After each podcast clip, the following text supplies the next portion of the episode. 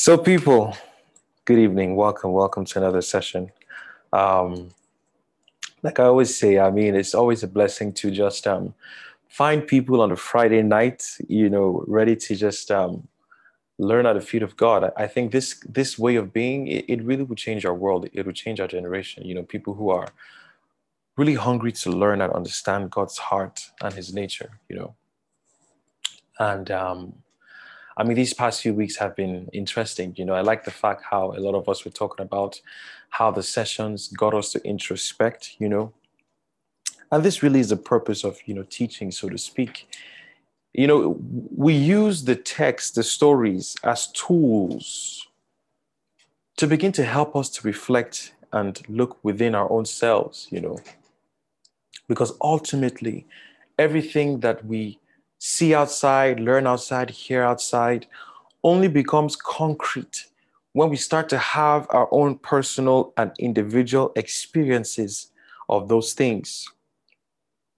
You know, I think Jefferson was talking about how in the middle of the soccer game, someone hit him and in his mind is like, my God, I want to just get that guy back and foul him again, you know. And in that moment, he caught himself. And that, that moment, that moment right there is understanding, you see. And if tomorrow someone asks Jefferson about what does it mean about the animals in the garden, it'll be so easy to explain it because he's not explaining it from someone else's words. He's explaining it from the depths of his own experiences. Do we get that? Do we understand that?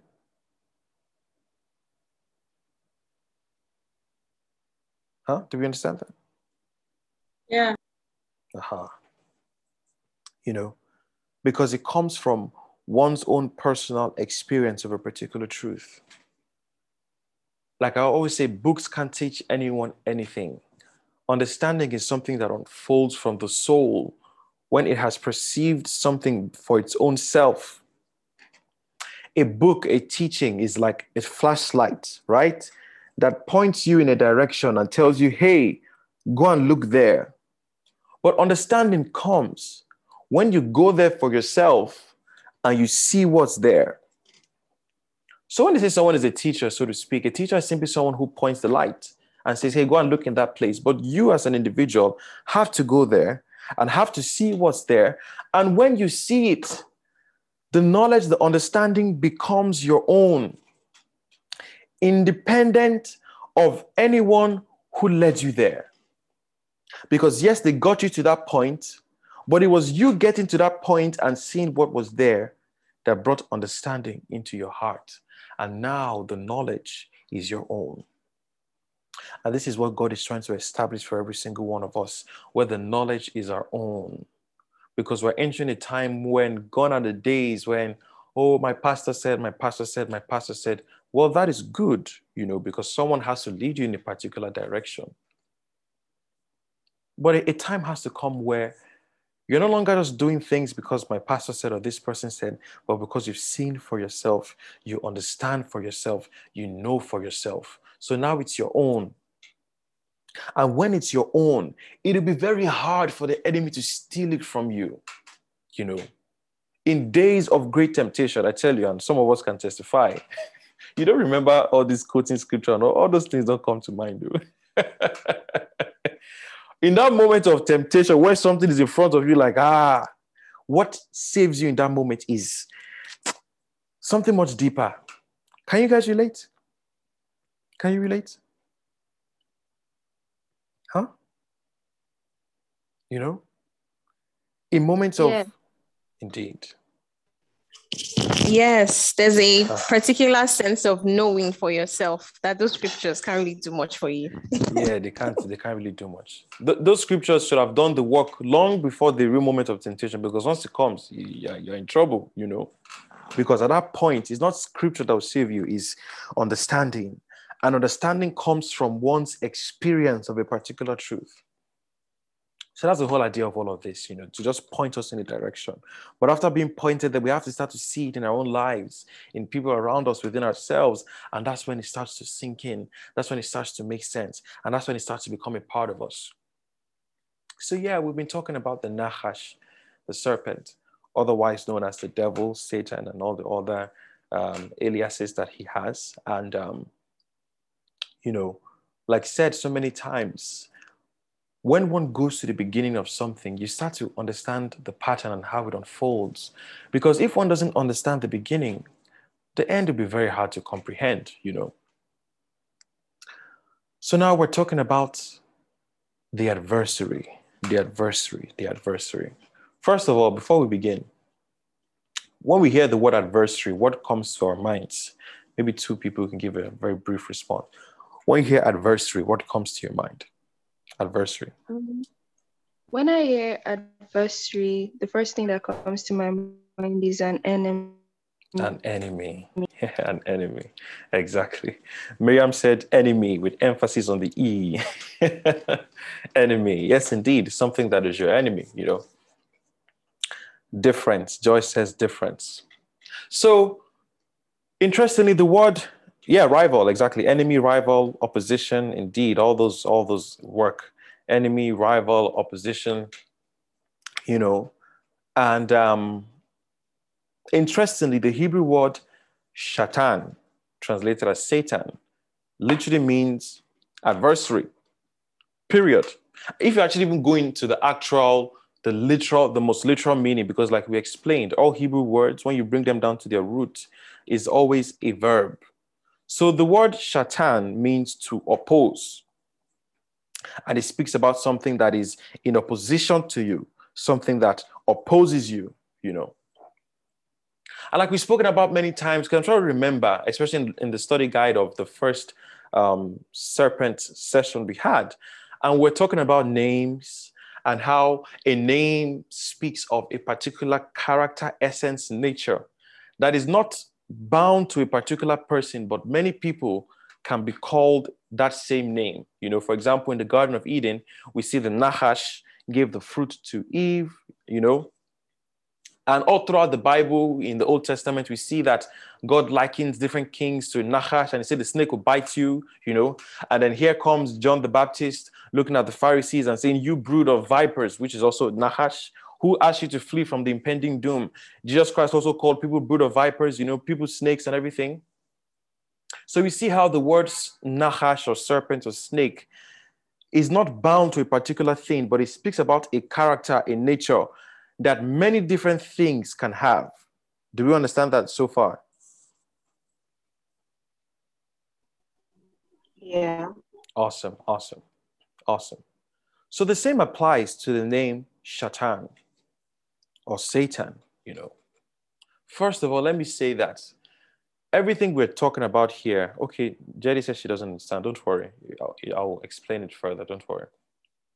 First of all, let me say that everything we're talking about here, you know, associating, you know, the animals in the garden to our desires and all these things, I want us to know that there are many layers of depths to all these things, okay? And right now, we're just establishing a simple foundation. And when we say simple, simple doesn't mean it's inconsequential. Simple actually means that this is the most important because every other thing is built upon the simplicity. Like a tree, a tree is something complex. You know, it has its um, its bark, it has the roots, it has the branches, the leaves, the fruits. It's very complex. But that grand complexity unfolded from the very simple seed so, in that sense, we can say that God is the simplest thing that exists. And out of the simplicity of God came the complexity of the universe. Does that make sense to us? Yeah. yeah? Aha, aha. So, right now, I'm explaining the simplicity of things, but it really can get more complex, you know. But we'll go into all those things later. I'm just saying this in case you know, we were studying and maybe some something God just reveals something to us and we just get frozen on. But the animals in the garden means desires. It can't mean anything else. No, that's not really true. It, it can really get much deeper than that, you know. But in essence, this is just a very simple way of understanding it, especially within ourselves, right? So, like said, because Jetty says she didn't understand, you know. When we say the word nahash, which means serpent, right? The Hebrew word nahash means serpent, it means to shine, and it means um, it means to whisper, right? And that name d- describes a particular character, a particular quality, a particular nature. Of course, we know snakes. Snakes are poisonous and they kill when they bite. So the Bible used that as a metaphor to represent a kind of spiritual quality. Now, if a person has that spiritual quality where anything that comes out of their mouth is venomous, whether they, they speak a venomous doctrine or they are always rude and cursing, such a person can be given the name serpent because they're expressing that particular nature. So the name talks about a nature, and one million people can be given that name if they are found expressing that nature. To help you understand, you can be called Christ if you express the nature of Christ. As a matter of fact, that's actually what the word Christian is supposed to mean. It means people who are Christ's. Like that's what it means. Because Jesus Christ isn't one person. If he was one person, they wouldn't talk about the body of Christ, right? Because you look at yourself, you have a head and you have a body. Can you separate the body from the head? No. Can you separate the head from the body? No. Because they are part and parcel of one another. And so long as your finger is attached to you, the finger can be called you, and so on and so forth, you know. So, the same way a person who manifests out of themselves the character, attributes, and nature of Christ, the same way they can be called Christ, is the same way someone who manifests out of themselves the character and attitude of the serpent can be called a serpent. Do you understand that, Jetty? Yes. You get it? So the Yes. serpent is not something, is not a name that is bound to a particular person. It's a quality, a nature, a character that can be expressed through an infinite number of persons. So if we say there is only one serpent, right? If we say there's only one serpent, we're not speaking about one particular individual, we're speaking about a whole collective of individuals. Does that make sense? Because in their serpentine nature, all of them are one. So if there are 1 million people who have a serpentine nature, we can say the one serpent is those group of one is that group of 1 million people. Does it make sense? Huh? Uh-huh. Just like we can say there's only one Christ. But when we say there's only one Christ, we have to understand that that one Christ is made up of every single person who is Christ, because Christ is not one individual. Christ is one quality, one nature, one essence that many people can possess. So when we talk about Christ, we're not speaking about one definite person. We're speaking about one definite spirit, one definite character, one definite nature, you know. So the same applies to the serpent, and the same applies also with the name Shatan, Satan.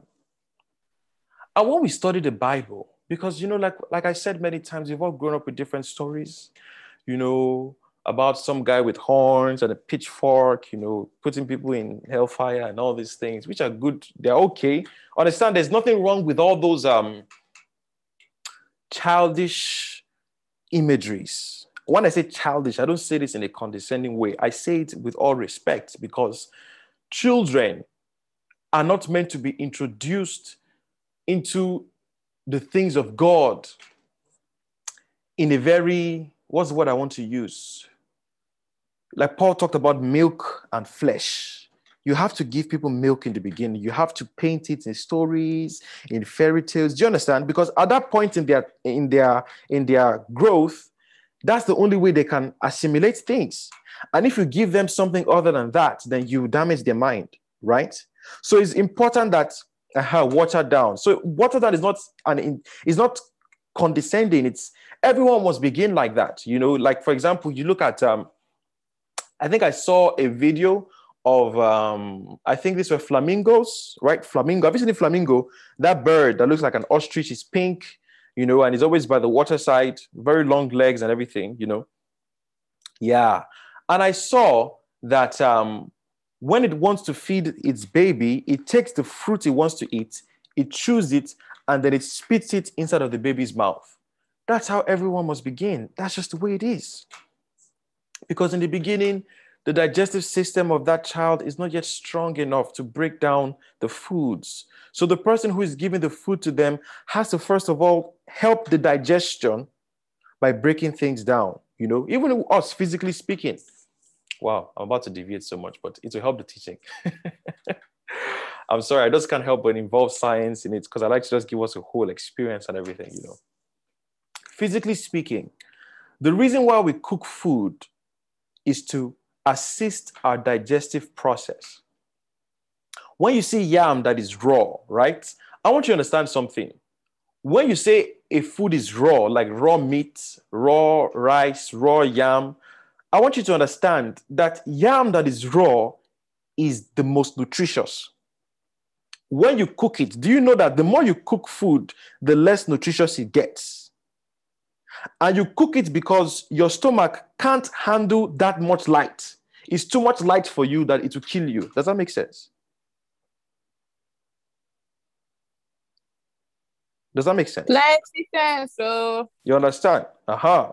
So raw yam, raw fish, raw meat, that's actually the most the most nutritious, is the most potent, but it's so potent that it's too potent that if you eat it, it will harm you because it's like putting new wine in old wine skin.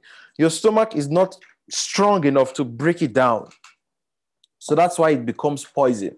But it's actually very nutritious, you know. So that's why we cook food and we, we boil it. So the more we cook it, it's as if digestion is happening on the outside first before it enters into our body. So that by the time it enters into our body, it's already pretty much pre-digested. So the same way we cook food before we eat is the same way animals, first of all, chew the stuff for their child to help the digestion before putting it in the child's belly. And it's the same way the knowledge of God has to be taught as well. First of all, chew it exactly, digestion on the outside, Fermi, you got it exactly, to help to begin the digestive process outside of the person. So by the time they put the food in their stomach, it just goes down very easily. So that is why the Holy Spirit, everyone who is divinely inspired, when they start to teach a particular people, they first of all use stories, they use songs, they use pictures, sculptures, fairy tales, whether it's um, um, Merlin, um, Guinevere, um, King Arthur and the Stone, whether it's um, Alice in Wonderland, whether it's Sleeping Beauty, Pinocchio, all these are divinely inspired stories. You know, it's, it's because people don't understand the essence of things that we look at those stories that we think it belongs to another culture, whatever. But it's the same spirit. Sleeping Beauty is a soul, and Prince Charming is Christ. Sleeping Beauty is a soul that is asleep to her lover, the Christ. And when the Christ appears and gives her a kiss of unity and love, she wakes up. And that waking up is a waking up of realization oh my goodness, I'm a son of God, I'm loved. And that expresses itself as that godly character that comes out. Every one of us is a sleeping beauty, and Christ has come to wake us up. So, this is what these stories are talking about. All of us are Pinocchio. We they lie, lie, lie, lie. Nose don't do like this. We're all trying to become a real boy or a real girl. And that real boy, that real girl is Christ. You understand? That's what Pinocchio wanted to be. He wanted to be real. And that's what we are trying to be. Because you are only real when you are Christ, because Christ is the only thing that is. Tolu as you just said that you don't lie, this is a lie. Have people seen Tolu? No one at Tolu Lokpe's nose. No, I've been looking at Tolu Lokpe's nose actually. And I said, my God, this lady's nose is interesting. You're just confirming this Pinocchio story for us. Right on, sis. I'm joking. No, there's nothing wrong with your nose, please. Sorry, ma. there's nothing wrong with your nose. You know? so all these fairy tales, all these nice stories you've had, even things like um, Narnia that, um, what's his name, wrote. What's the name of this guy that wrote Narnia again? I'm trying to remember his name. A very famous um, preacher. Who can remind me of his name? The guy that wrote Narnia. C.S. Very, Lewis. Ah, exactly. C.S. Lewis, you know. That's why he wrote those kinds of stories. For honestly, for me, that's my passion. That's that's actually the heart of something like Grandpa Logie, for example, communicating these things in a very, you know, simple and easy way that anyone can digest and stuff like that, you know. So it's always it's always been like that. The Bible in itself, even though you call it deep, the Bible actually is like a fairy tale kind of book that was made talking about stories to encapsulate much deeper wisdom until you start to go deeper. So, as deep as the Bible is, the Bible is actually pre-digested food. It's not the raw meat. Do you get what I'm saying? it gets way much deeper, way much deeper, you know. For example, in the Hebrew culture, they talk about four dimensions of approaching the Bible. The first one is called the Pshat, the Pshat. And Peshat simply means the literal interpretation. You know, you read it, uh, Joseph, someone stole, uh, they took away Joseph's coat and he was thrown into a hole. That's the Peshat, the most basic way of interpreting the scripture. And the next level is called the Remez, which is like, um, it's, it's like um, a, a, much deeper insight, but still not that very deep. And then the third one is um, um, Peshat Remez. Drash, yes, Drash. Drash means insight. So now some kind of divine understanding that's open up to you. That's the third level. And the fourth level is called the Sod. I will just write it for you. There's an acronym for it.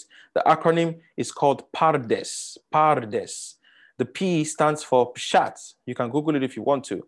The R stands for Remes. The D stands for Drash.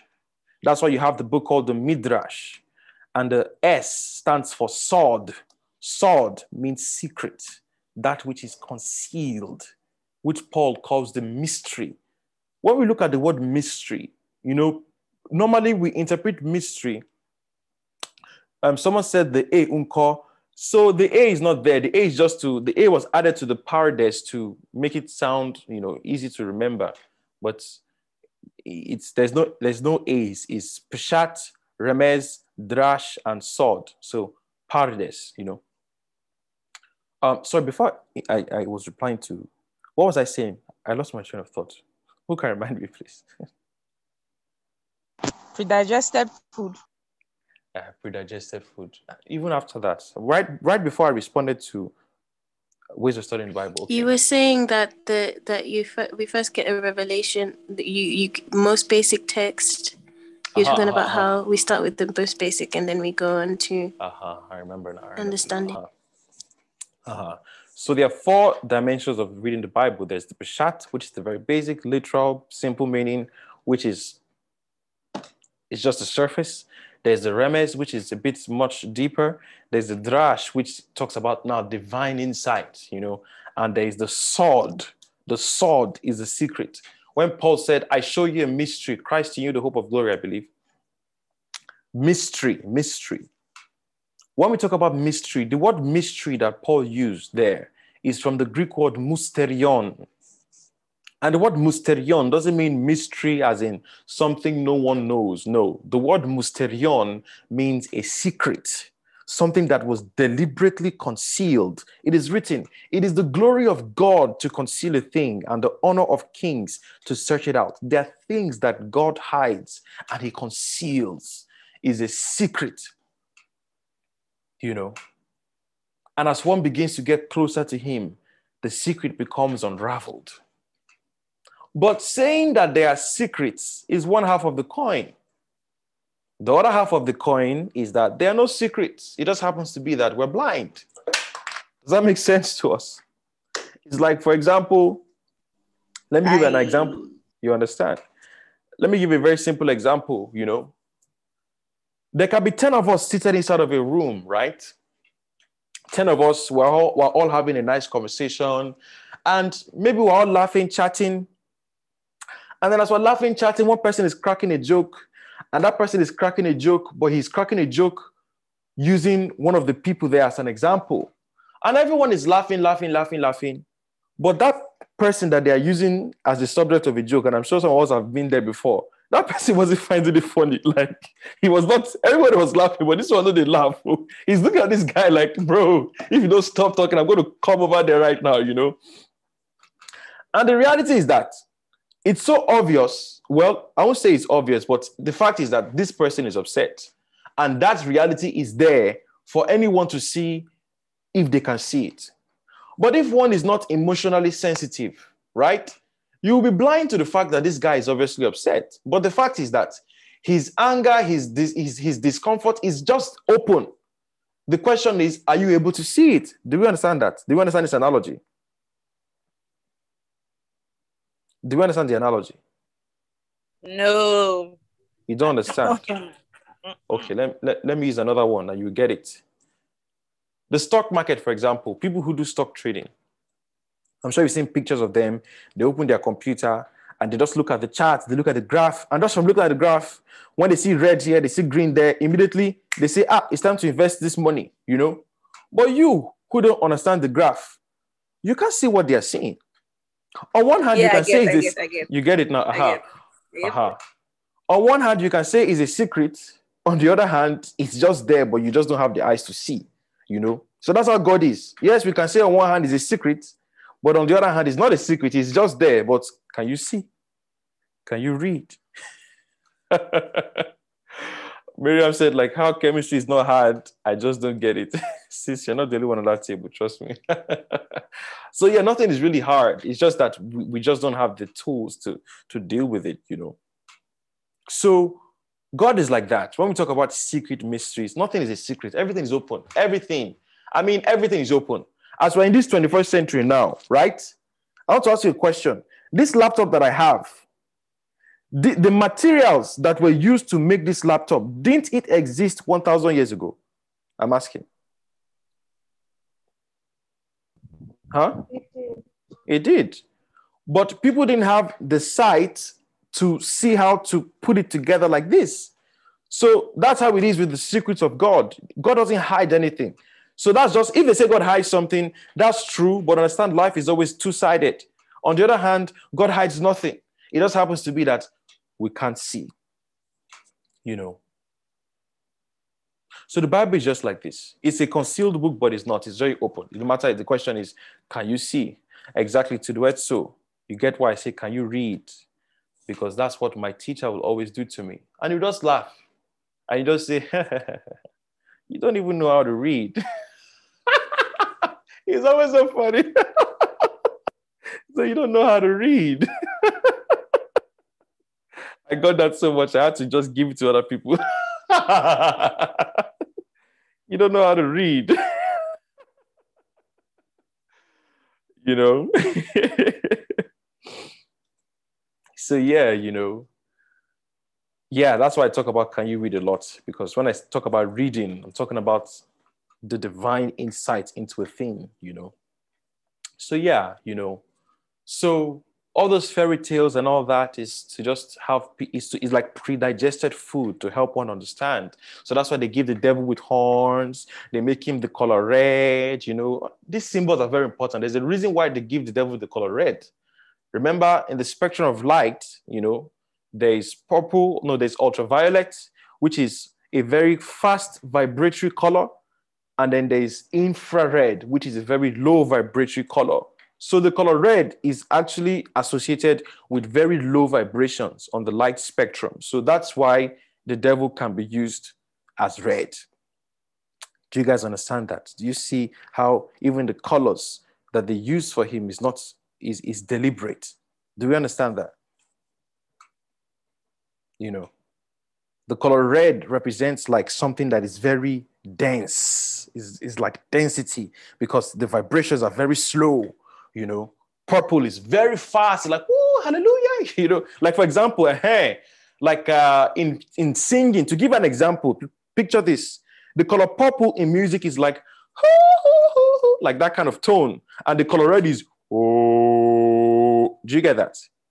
I hope that it sounds so silly, but do you get what, do you get what I'm saying? Confidence, you're laughing. Yes, we do. you understand me? you know? yes to the red. So that's why purple is popular. It's, it's popular. But still, the red can also represent heaven because remember, Christ is the lion and the lamb. He's the first and the last. So he's both purple, he's both red. He's both the falsetto and he's also the, the bass baritone. You understand? Because, of course, in music, ah, let me not go too far, but let me just give you guys this understanding because the same principles always apply everywhere. in music, if you look at those old orchestras, you know, those old choirs, the people that actually are the foundation of the choir that carry all the voices are the bass when they sing like do do do do do. When that bass is present, it's able to carry all those. Do you understand what I'm saying? Do you understand? It's sometimes it's so hard to like this is the only way I can explain it. It's it's so hard to. It's so hard to. And they're Um, the ones who give music its harmony, like balance, yes. and make it easy on the ears. Exactly.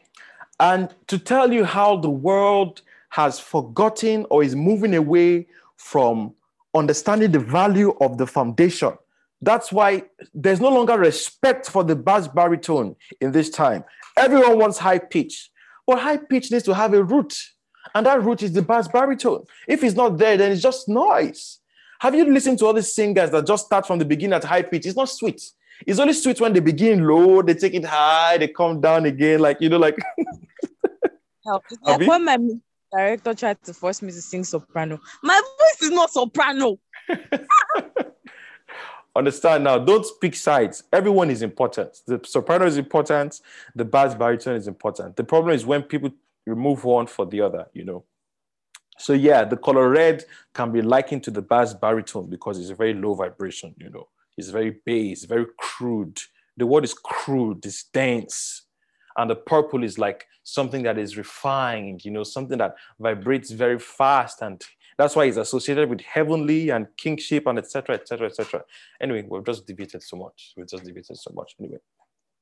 So yes, that's why they gave devil the color red. And the reason why he has the pitchfork with the three prongs is because he represents the inverted trinity, but that's just a different study entirely. That's by the way. Anyway, let's not go there. So, so yeah, the word Satan. The word Satan. The word Satan means adversary adversary, adversary. And like we always say, the Bible was not written in English, it was written in Hebrew. No, blessing Tyler, if I look, almost every statement I make, there's a whole body of information that can come along with it. And if I expand every statement like that, we won't get to the end of this conversation, you know. So we'll just give bit by bit and all that and all that and all that, because that's a whole different world of its own and it will deviate us, you know. So one has to learn how to stay in, you know, the course, just branch out a little bit, then come back, branch a little bit, then come back, you know. This is part of meditation. So we also have to meditate in our conversations as well, you know. So yeah, let me just catch everyone back. So we just keep going in direction we're planning to, you know. So, like I said, the Bible was written in Hebrew, not English, right? And the problem was in the translation of the Bible, the Bible was translated by English people that learned Hebrew. It wasn't translated by Hebrew people that learned English. Does that make sense? Yeah. You Yeah. understand? There's a world of difference, you know, world of difference. Because a person who is Hebrew that learns English will be able to accurately translate an idea in such a way that it is very close to the original meaning. Understand something. The moment you translate something from one form to another, energy is lost. You know, sub- substance is lost. Once you translate it, it's lost. You know, that's why, for example, the Bible was originally translated into Greek, you know, called the Septuaginta. The word Septuaginta means 70, represented the books in the Bible, you know, and the Greek language, you know, the Greeks back then, before they fell after um, Alexander the Great and all that, they were very divine. They had divine inspiration. They were very close to God, very close. They had divine principles. They were, they had it. Even though people say that, most people don't understand that. God, anyway, let's not go into all that. Anyway, the, the Greeks, there was divine understanding in their culture. And that understanding was shown in their language. You understand? That's why Paul found it so easy to use the Greek language to explain Hebrew concepts because those two languages were so, close to one another. Do you understand? In, in, in Hebrew, the word Mashiach means um, the anointed one. In Greek, the word Christo means the anointed one. It was so easy to translate it, you know. In Greek, in Hebrew, the word heaven was called Shamayim. In Greek, the word heaven was called Oranos, which today we call Uranus. You know, the planet Uranus was used as a symbol to represent heaven in Greek language. So if you look at the Bible in Greek, when they talk about heaven, you see Oranos, you know. Sheol in Hebrew was translated into Hades in Greek to tell you that Paul understood that the Greeks knew about the underworld. Are you getting what I'm saying? This is just a branching out thing now, but do you understand what I'm saying? For the fact that Paul used Hades to represent a Hebrew thing tells you that it's not a Hebrew thing. It just happens to be that the Hebrew gave it their name and the Greeks gave it their name. Does that make sense? A lot of sense. Yeah. Do, do we all understand it? Aha. So don't think that it's only Hebrews that knew about God and spiritual. This is ridiculous. I mean, that mindset is is what has kept the world caged. That only one people in the whole world knew about God, and how can that be? It's it's it's um it's um uh, is is is ridiculous. You know, it's ridiculous. If that was so, then the Bible not have the New Testament would have been written in the Greek language. You know, so yeah, so many new names that were given, you know, in the New Testament, even apostles. The word apostle is from the, the Hebrew word sholiach. The word sholiach means a delegate, an emissary. You know, that's it translated into the word apostle, which in Greek is apostolos, which also means a delegate, an, an emissary, or an angel. Right? So the Greek language was so fantastic to translate the Hebrew thought because it was very spiritual, mystical in nature. So it was so easy to translate. But English, English is a poor man's language.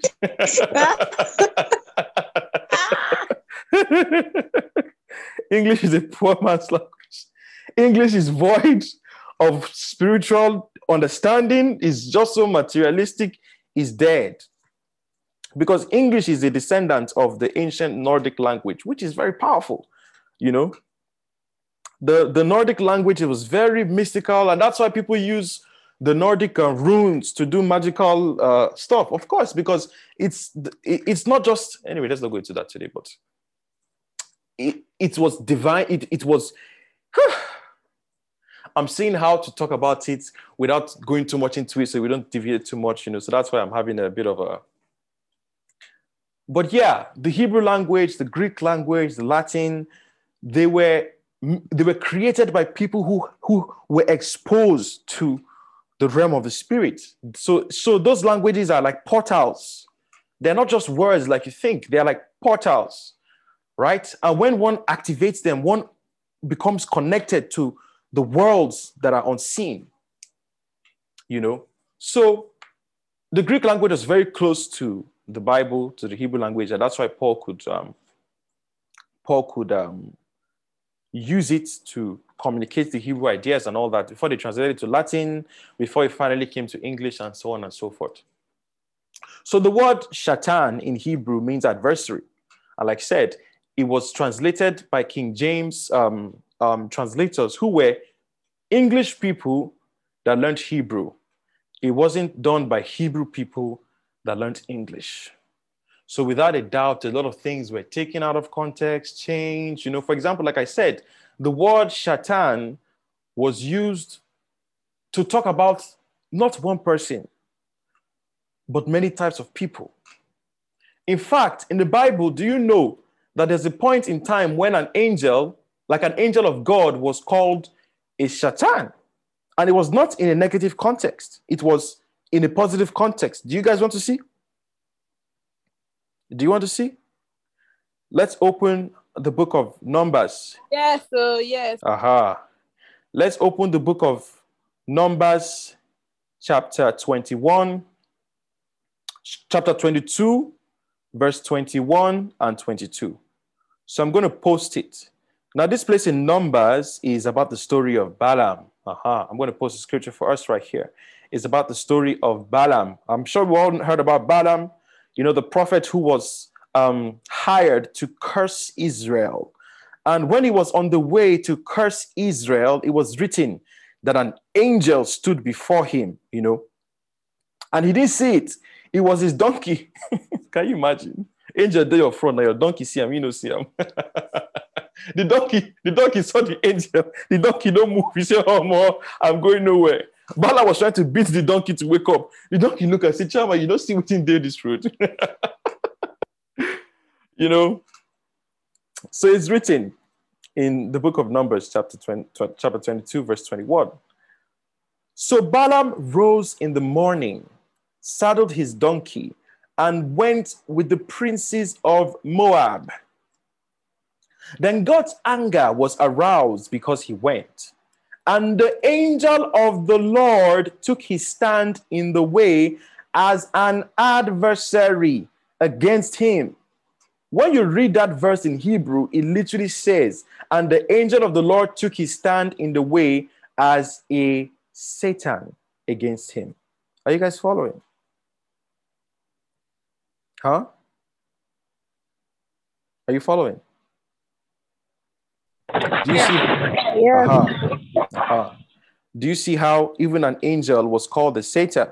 You see, that's to tell you that Satan is not is is not is not a positive or negative word. It's just a word that is that speaks about opposition, adversity. You know, and anyone can play that role of the adversary of the Satan.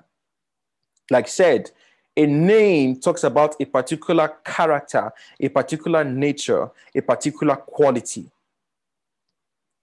right?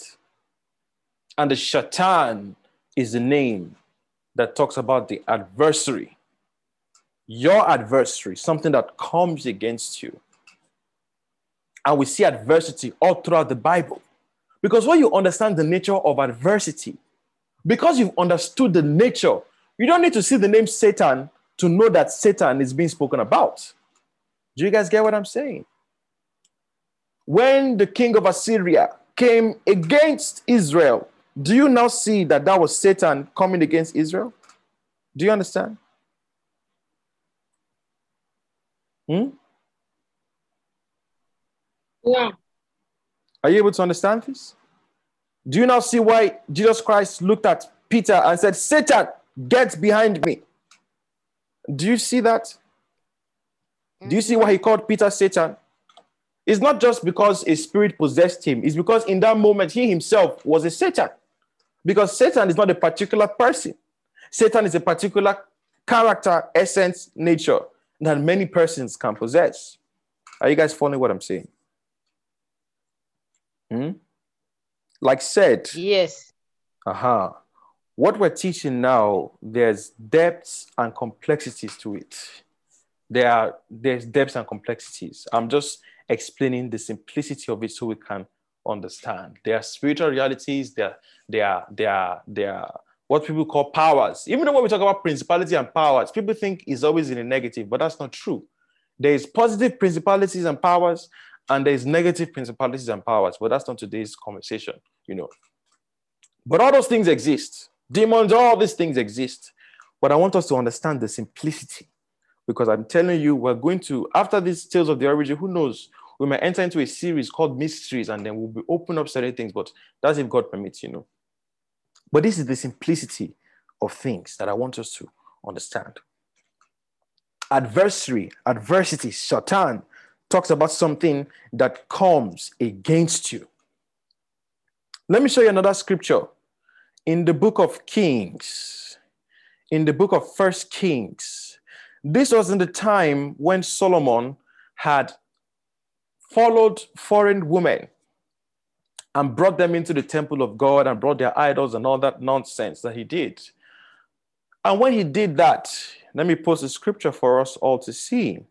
In First Kings chapter 11, verse 14. First Kings 11, verse 14. And it says, Now the Lord raised up an adversary against Solomon Hadad the Edomite, he was a descendant of the king in Edom. Now, the Lord, listen, he said, The Lord, do. are you guys understanding what I'm saying? I've just showed you two Satan that was very much associated with God because I'm going somewhere. Are you guys, are you following me? Are you following me? Huh? Yes, we are. Uh-huh. Yeah. Yes. I've showed you two scriptures now that Satan was talked about, but God was also involved in the picture. Because you know, we've grown up looking at Satan as somebody who is just frustrating God, that is a chess grandmaster, tricking God up and down, and God is just playing catch up. This anyway, let's not go into all of that, you know. Anyway, I've shown us two scriptures now that talk about Satan, the adversary, and we see how God is always involved in that process. So it's written in First Kings. Now the Lord has raised, had raised, now the Lord raised up an adversary against Solomon. Hadad the Edomite. He was a descendant of the king in Edom.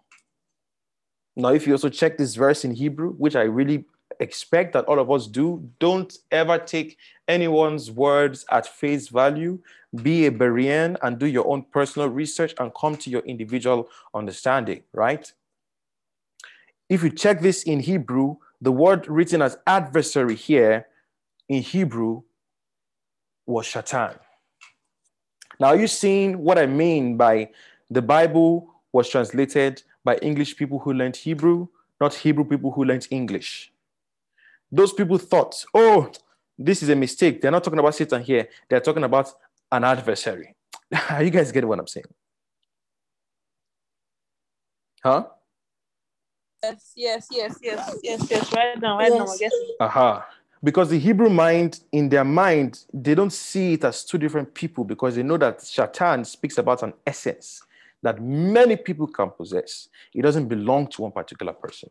Many people can have, can become Shatan. So that's why you can see it here, you can see it there, you can see it there, you can see it there, you know. But every time the Shatan appears, if you just pay attention, ah, I'm going to blow you guys' minds now. If you just pay attention, God is always around. Somewhere, somehow, God is always around.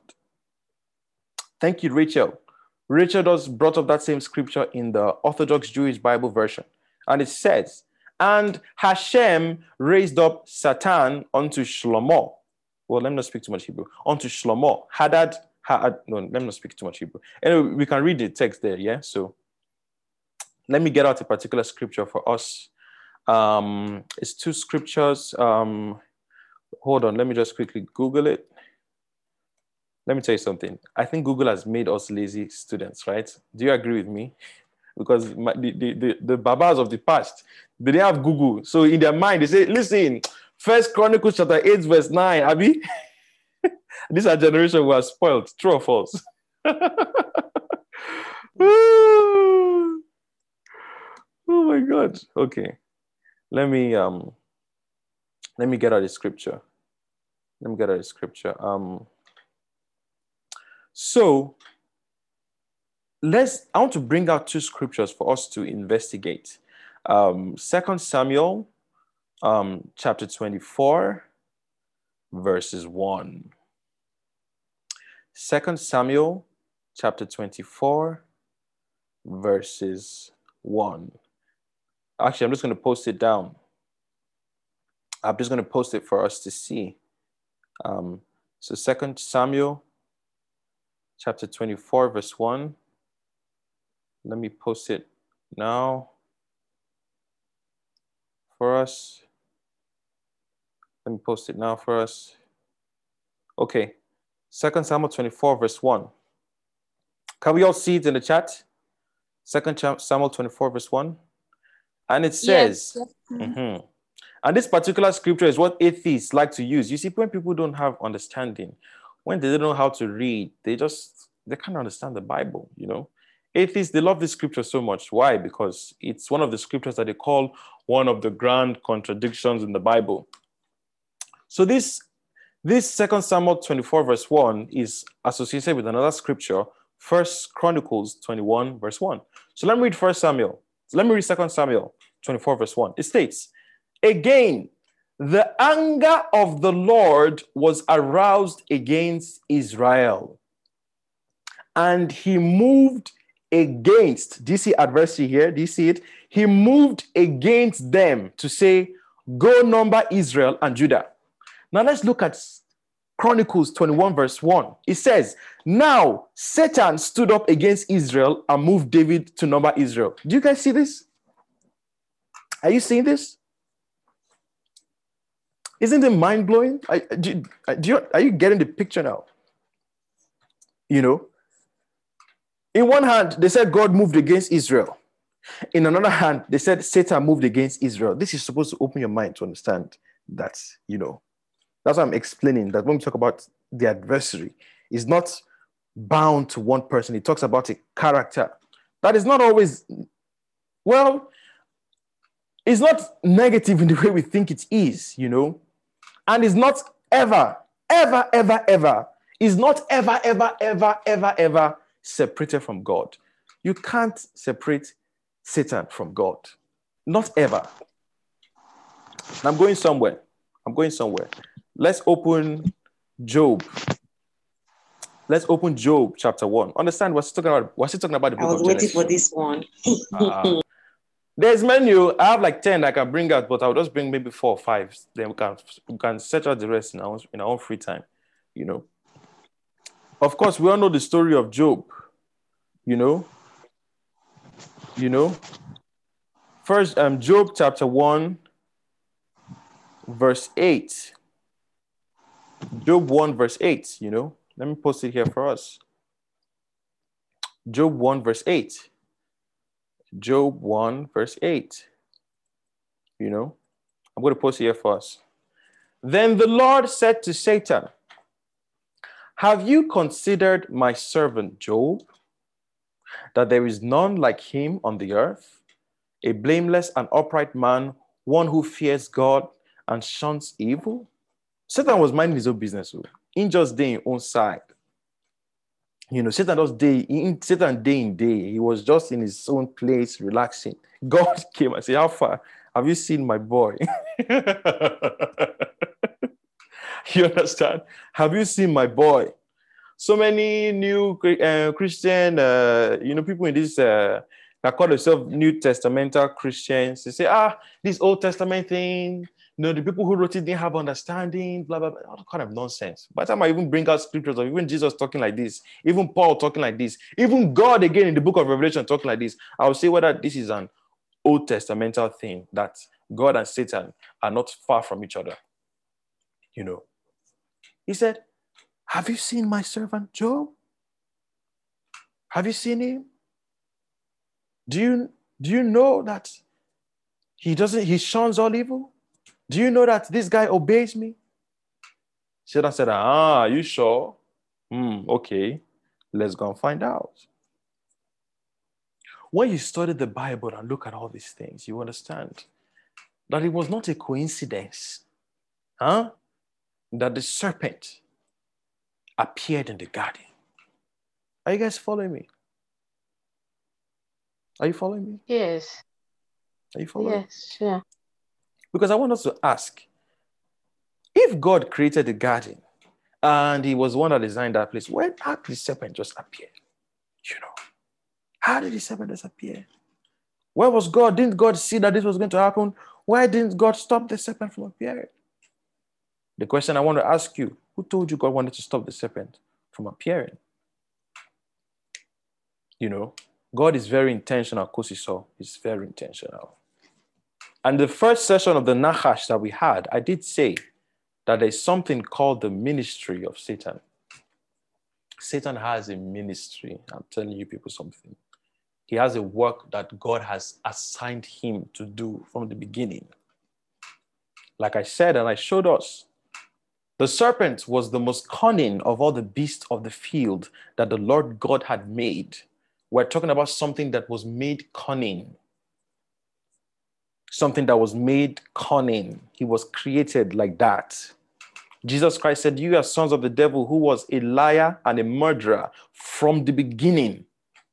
Jesus, the Son of God, declared that he was a liar and a murderer from the beginning. That was his beginning. And God made him that way for a very important work. A very, very, very of course, to do it so, of course, also asked, is Satan's ministry part of our sanctification? 100 billion percent. 1 billion percent. Satan's ministry is 100% a part of our sanctification process. Listen to me. There's a reason why in the Middle Ages, Satanism came out. And I think I taught on this a bit in our, when we met physically in December, when we had our first time home session, I explained that there are two types of Satanists in the world today. And I want us to remember this. If we write it down, it would be great. There are two types of Satanists. The one, the first type, which is the one everyone is one everyone knows. People who say, Oh, Satan is my Lord and Savior. Oh, Satan, I bow down to you, I kiss your feet, this and that. You know, we all know those types, you know. And there's a second type of Satanist, which are people who come to church and all they talk about is Satan. Oh, Satan did this. Oh, Satan, Satan, Satan, Satan. Oh, God punish Satan. Satan, leave my house. So, do you see that both people, their focal point is Satan? They're both Satanists, and I don't mince my words. Both are Satanists. Satan is the focal point of their mind, their heart, their soul, not Christ.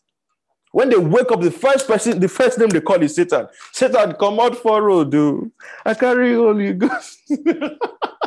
Sorry, that just came out from nowhere.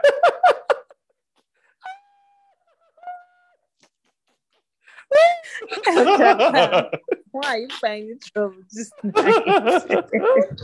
Ah!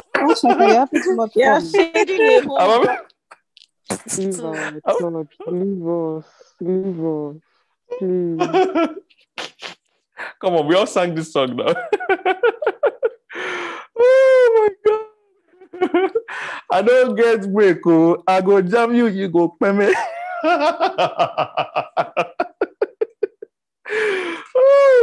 I've never heard that song before. What? Rume, come on, how now? I am the OG here. Ruben, you've never heard it. Ah, you must have gone to a very touche and a body church. you know? yeah, so almost all of us are former Satanists in this case. You know, I, I love what Chiamaka just said. Chiamaka said, both worship Satan, one from a place of adoration, one from a place of fear, still worship, period. Chiamaka, that was absolutely brilliant. That's, that's the truth. Both are Satanists because that's their focal point. Once they wake up, ah, Satan, I rebuke you. I bind you from this place. Don't, Satan is just a focal point. You see? And the reason why those two Satanists appear is because both of them have a revelation of Satan. But they don't realize that the understanding is the point where both meet. Do you understand? The ones who adore, adore and venerate him. I'm sure you must have seen that picture of that being that, that is fat with horns on his head, you know, like a goat, with the star upside down on its forehead, with one hand like this and the other hand like that. I'm sure you must have seen it before. That is called the Baphomet. The Baphomet. You can Google it if you want to. You know, Yeah. the Baphomet. Aha, the Baphomet. The Baphomet is a symbol that arose in the Middle Ages from the quote unquote mystical circles, you know. And um, the Satanists that began to venerate and worship Satan began to do this because they actually caught a revelation about him. They realized, Whew. listen, if there's anything, if there's anything the teachings I give us should make us remember, is that for everything in life, there is a yin and there is a yang. There is a masculine and there is a feminine. There will always be duality. Always. Always. So we need to always remember this. There will, and that's why I always like to show us the two sides because that's where the understanding happens.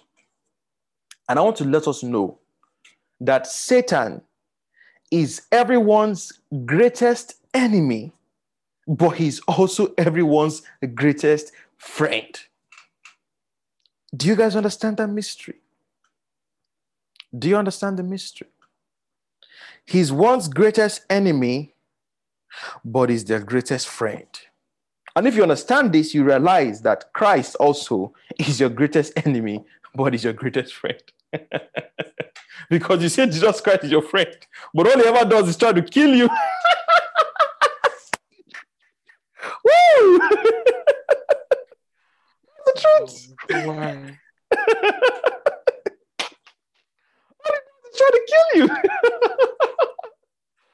yeah. Satan is trying to kill you. Jesus is trying to kill you too. Die to self. oh my God. Both of them are trying to kill you. you know, the question is, what is one trying to kill you to? And what is the other trying to kill you to? That's the question. But both of them are trying to kill you. Both of them. Both of them. So Jesus is your best friend. but those of us who know, know, Abby. Those of us who know, don't we know? Eh? that the friendship of Jesus, hmm, maybe look well. Joy, you have a question. Yeah. Um, you were Yeah. saying about like you know the two types of I guess Satanists, ones who Hmm. you know wake up to, um, you know, yeah, reverence Satan in that Mhm. sense. A, th- a question that I've had in my mind and I've debated it, I've kind of not really clearly gotten an answer yet. Is you know, um, like within the church where you'd have like people say that God told me X Y Z. Would Mm. you say that in some cases where people have that, but then still their conversation often reverences doesn't reverence God, but it's mostly like more focused towards um Satan in that in that way that you just explained. Would you say that the idea of God is that? Or like what would you say on that aspect? Of course, it's unquestionable. When you hear them talk, you see that Satan is the Lord and Savior. That's what they spent all their time talking about. God so is not in the that focal. case, they're they're not com- speaking of God, who is the only only wise God, the true and living God, but the one that they see as God, which is the adversary. Well, let's just be careful, you know, because you know Yeah. this kind of question I, I can just answer. And the next thing you go to church tomorrow I start to tell them that you're Satanist. Please, please, please, don't please, let's be careful. A lot of people don't know that it's also Satanism. They don't know, right? So some people they do it in innocence because that's what they believe. That's what they that's what they've been taught. Understand? Like I said, there's always a duality. I'm cracking jokes out of it, but that doesn't mean that I don't recognize that some people this is just how they. I was raised that way. You know, I grew up that way. I grew up binding Satan every blessed morning. You know, not that there's no place for that. There's a place for that. There's a place for spiritual warfare. There is, and we'll get to that series when we get there. Because don't think that there are not demonic forces around. Of course, there are. You see, like I said, there are complexities. I'm just trying to help us understand the simplicity before we enter into deeper things. You know. So yeah, people who do that, it's still Satanism because Satan is just the point. That's all they talk about. Not God, not Christ. Christ. That's why you study the Bible, you, you know, some people talk about how the people in the Old Testament don't have revelation. It's because they don't have revelation. That's why they were saying that it's God that destroyed this, destroyed that. They, they you know, they didn't have. But it- that statement is ignorant. It's because they had revelation that David could say, even though he slay me, yet shall I trust him. Do you understand? Shadrach, Meshach, and Abednego said, even if we don't get delivered from this fire, we will still believe in our God. That's revelation. That's revelation. Even in that, they were still able to see God. That's all they saw. Even if there were seven devils, they saw the one that was still the head of all principalities and powers. And that's who they remained, they, they, they continue to address. They didn't waste their time with devils. What's the point? The devils are boy boy to someone else. Why don't you meet your guy at the top? They understood this. This is the mystery. It's, so this idea of chasing is, is nonsense. How can you say that they don't have revelation? Of course, they have revelation. And that's why they could see God through everything. You see? That's why Joseph said, What the enemy meant for evil, God turned it out to be my good. God is always glorified. God is always glorified. That's the point. Don't waste energy attributing everything to the devil. God is the one that is glorified because God is the one that is seen. You see? Have you seen my servant Job? God set that man up. he didn't expect it. oh my God. Let me bring another scripture for you guys, Jare, because let's not look as if it's only Old Testament. oh my. Sorry, guys. Google is my friend. So if I can remember the actual verse, I just uh, I just really pop into Google. So the next scripture will be Luke 22, verse 31. But people, are we understanding? Are we understanding the conversation so far? Is it going on going over anyone's head? As in, Africa, your laughter is killing us softly.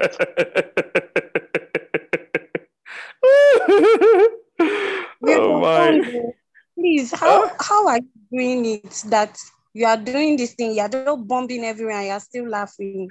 what kind of is that? Please. I'm having ah. fun, trust me. oh, we should be scared of you. like you things and you're laughing like take one for the road, bum. take one for the road. Ah, we should be scared. Okay, before I post this scripture, Tudu also asked me, she said, How was Jesus Christ a Satan to the Pharisees? Of course. Don't you know that when he used to make certain statements to them, he was quote unquote tempting them? You know, when he said, Before Abraham was, I am. You think he didn't know that he was inciting their pride? Of course he was. You understand? Like we said, the serpent is a reflection of your desires. He brings it out, he drags it out of you. Desires that you did not know were present, he brings it out. So when Jesus Christ made all those stuff and angered them, it was intentional. In that moment, he was playing the role of the adversary. He was the adversary, he was. Exactly, Miriam, he was a sanctified troublemaker. He was. He brought out their filthiness. Do you understand what I'm saying? They didn't kill Jesus, Jesus killed himself. He manipulated them to kill him. Do you guys get what I'm saying? He manipulated them. He was in control. He was the one that, don't you understand? He didn't go to Jerusalem for many years because he knew what would happen when he went there. So when it was time for him to do what he wanted to do, that's why he went there. And he said the things he knew that would make them have to kill him. He was in control all along. How can you kill the? How can you? Did you hear when he said that no one takes my life from me? I lay it down. What? How can you say they killed him? Who has that power? Nonsense. Of course, they didn't kill him. How can you kill the Christ? What are you talking about? The wisdom of the whole universe. Sorry, guys, I'm just a bit passionate.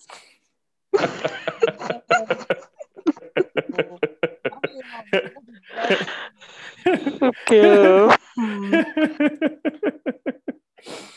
you know? I think I have a question. I'm coming, I'm coming. Don't worry, I'm coming. I'm coming. You know, they couldn't kill him. He was in control. He manipulated all of them down to the letter. You see, Pilate said, Young man, do you not know that I have authority over your life or your death? Ah! All the while, Jesus Christ was silent. When they were saying all these things, he was quiet. But the moment he made that atrocious statement, he said, Listen to me, you man. No one has authority except my Father in heaven gives it to them. Neither demand to know that you see me, you see me, you see me on this ground now. I'm still in charge. Do you understand? I mean, have you watched this movie called Femme Fatale? have you heard of it? Or have you heard of all these? Uh, uh-huh. You know, it's not a very good movie, but I watched it a long time ago, and it, it serves a perfect picture like in in Soviet in the ancient well they still do it, but you know Soviet spies, especially women, you know, They train them to use seduction as a weapon. You know, so you carry the woman, you know, you take her to your room and everything. You think you're the one who control her. you don't know that she's the one that's been controlling everything until it's time to kill you. You see. So it looks like she's at the bottom. She, it looks like she's the one that is at your mercy, but you don't know that you are the one that is at her mercy. And they know how to play it. But even ancient China, they are courtesans. That's, those are the prostitutes. They train them to be very, you know, they were always very polite. They will always smile. They will never show any negative emotion. They will always stroke your ego. They were, you know, but they were manipulating you. You think you are in control? No they, they will do whatever you want and you think that you are in control but you don't know that they are the ones that have the power. Listen life is dual. There is power at the top of the tower but there's also power at the root. Those people learned how to have the power at the root. It's a mystery. You see? That's why corporations are afraid of trade unions. Because when the people at the bottom bind together of course they're more powerful. If all bill gates uh, employees gang together and say oh god now we won't take over the company it's, it's finished it's finished now because who is going to who is going to deliver the laptop to customers? Who is going to do all the computing work? He's, he's finished. That's why the people at the top, they make sure that the people at the bottom are divided. Because when you divide them, you can conquer them. But the moment they come together, ah, you think God was crazy when he had to scatter Tower of Babel? Listen to me. there's power at the top, and there's power at the bottom there's power at the bottom. So when Jesus Christ was that cross there, that was power at the bottom. It looked like he was the one under dominion, but they didn't, they didn't know that he was the one that was over them. It's a mystery. You see, and I use that Soviet and the ancient Chinese uh, prostitutes as an example. They will just smile and put perfume and say everything you want to hear, and you think you're controlling them. Sure until they bring out that knife and it's too late. What can you do? You know? So Jesus Christ manipulated all those people. Exactly, confidence. Nikita, that's another show like that, you know. Jesus Christ manipulated all these people, manipulated them. Of course, because they were they were slaves to their desires. So if he wanted to get them to do what he wanted to do, all he needed to do was to spark those desires. He brought out those animals. Once he brought them out, those people, he, you could predict what's going to happen. It's not hard. That's why they say the one who can make you angry has control over you. Of course, he was in control of all of them. They didn't know. He was saying things that they would shout. Can you imagine? Angels, they come, they watch them, say, Yeah, go ahead. You're going along with the script, you know. In that moment, he was a Satan. Not in a negative sense, you know, but in the positive sense. if he said, I never knew I heard Jesus and manipulation in the same sentence. Yeah, listen, like I said, everything is dual. So you can always see everything in both sides one just has to know how to dance because it's a dance. And if one is not careful, one can leave this conversation and very, very much misunderstand me. It's so easy. That's why I'm taking my time because right now I'm dancing. And with the dance, you move to the left, you move to the right. And that's what the Bible talks about the knowledge of good and evil, the, the, the balance between the two. If you take one, you've already missed it, and error has come. So it's a dance, you see. And that's why you see the yin and yang is also a dance. You know, you have the white fish with the black face and the black fish with the white face, you know. Is it dance? dancing. Is it dance? you. so on one hand, Satan is coming to cause trouble and this and that and that and this and that and that. But on the other hand, he is a very important ingredient for not only the salvation, but the growth of every believer. I'll say it again Satan is a very important ingredient, not just for the salvation, but the growth of every believer. Don't you know that there are some people who came to God after God unleashed Satan to them? That problem came to their life that they had to find Jesus. Don't you know that? Do you think it's coincidental? I know what I'm saying. Not just talking stories. We'll bring it in scripture, but I want to first talk about it in reality. Exactly, Rume. When you see that he sent a tormenting spirit to Saul, Didn't you see that he's, he's the head of all principalities and powers? We insult God a lot with the way we lift up. We insult God. It's an insult. It's, it's an insult to His Majesty. My God. What? We insult God a lot. We insult Him. What? He said, I'm the governor amongst the nations. And these nations he was talking about were the Assyrians, the Girgashites, the Hittites, the Amorites that were the enemies of Israel. And he said, I'm the governor of the nations. I am the governor. Nebuchadnezzar had a king that he didn't know. Of course, this king was Jehovah, without a doubt. God said, Assyria is a rod in my hand. Assyria is a rod in my hand. So as Xerxes thought that his global conquest was something that was his own machination, he didn't know that there was a voice behind his voice. Pharaoh thought he was in charge. He didn't know that there was one behind him, the governor among the nations. The governor. The governor. The power. Jesus Christ doesn't only have authority in heaven, understand, he's also the king of the underworld. I need us to get this. He has authority in heaven and he has authority in hell. Do you understand what David said? If I lay my head in heaven, if I lay my bed in heaven, you are there. If I lay my bed in hell, you are there. Exactly to do it so. The beginning and the end. If you can read, he is the purple, the ultraviolet, and he is the infrared. Do you see it? The ultraviolet and the infrared. He's the falsetto and he's the bass baritone. It's a mystery. He's a mystery. He's the lion and the lamb. He's a mystery. He's the yin and he's the yang. It's a mystery. One has to sit down and read to understand the Christ. It's a mystery. He's the governor amongst the nations. He's the governor amongst the nations. You see, the governor amongst the nations. The governor amongst the nations. I want it to dwell, enter into our heads. The governor amongst the nations. I didn't learn this. Understand, I'm giving scripture now, but I didn't learn it from scripture. I learned it from experiences that I saw. Did I tell you of some? I'll tell you one. I'll tell you one. For the sake of truth. For the sake of truth. Once upon a time, there was indeed an experience that I had. And it's true that as I laid in my bed in the middle of the night, the Spirit of the Lord took me out of my body and it took me beneath the earth, deep, deep into the abyss, deep, deep into the abyss. And I found myself in an underground kingdom. There were many peoples there, many people, and they were diabolic. They were evil, evil.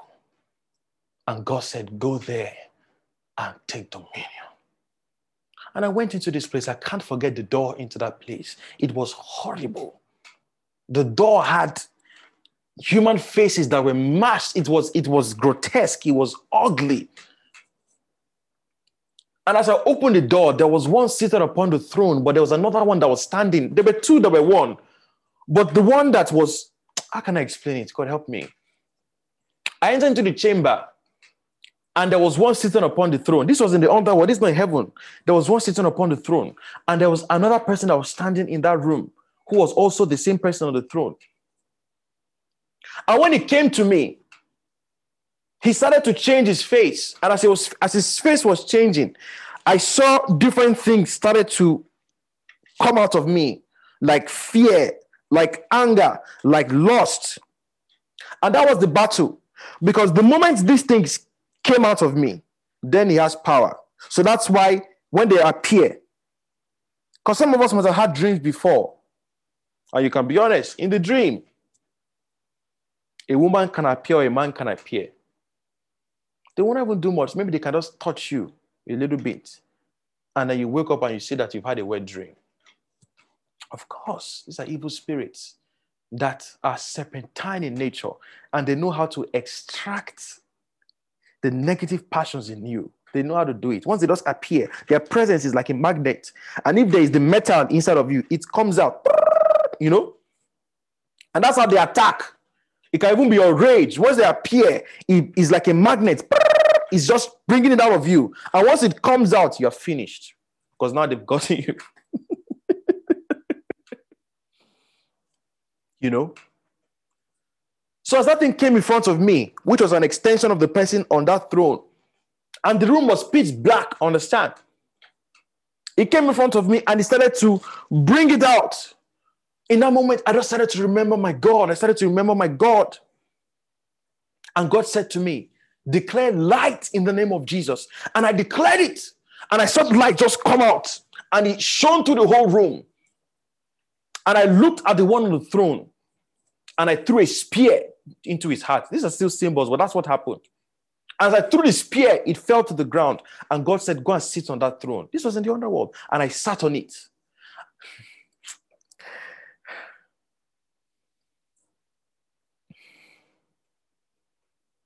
And I kid you not. I don't like talking about these things because it's so easy for one to misunderstand it, you know. But I'll just say it because it's true. And I kid you not. The demons that were under the jurisdiction of the one that was on the throne, when I sat on it, all of them came out and they bowed down. But it wasn't me, understand? It was Christ that was doing all these things. But in that moment, I was absorbed into Christ and He allowed me to have that experience. You know. And as I sat down on that throne, all of them came and they bowed in front. Like I said, it's not me, it was Christ. But in that moment, I and Christ were not separate, it was a unity. And they bowed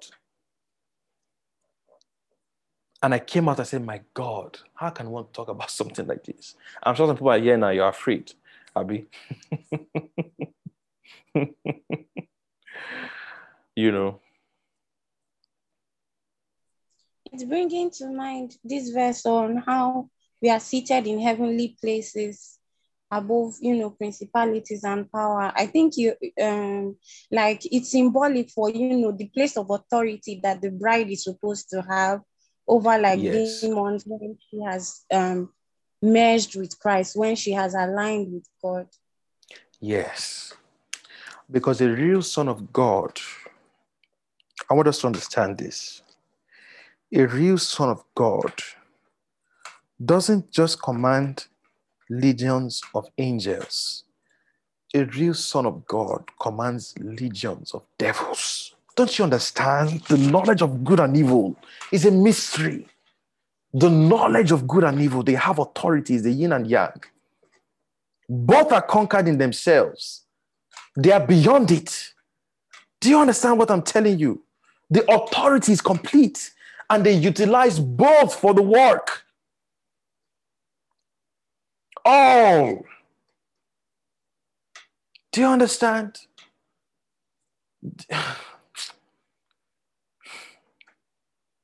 I don't like talking about, I just like to use scripture, scripture because it's easier for us to understand. Because if one does start to talk about experience, one will be afraid. And that's why I rather use scripture before talking about experience. Because it's not scripture that I learned these things from. I keep saying it. It's not scripture. There are things that I saw.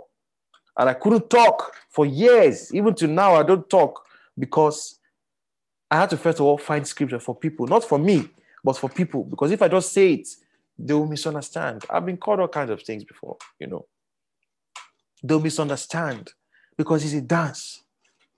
It's a dance. And if one doesn't get it, one will either fall on the left side or on the right side, and they've missed it because it's the knowledge of good and evil. It's a balance. It's a balance. It's a very delicate balance. It's the middle path. It's a delicate balance. That's why Christ could sit down with harlots and, and it was as if he was a part of them. Don't you understand? The one who is beyond good and evil, beyond it. So if you can sit down with these people and you think he's a part of them. It is written in the book of Revelations that the people in hell were tormented in the presence of the Lamb.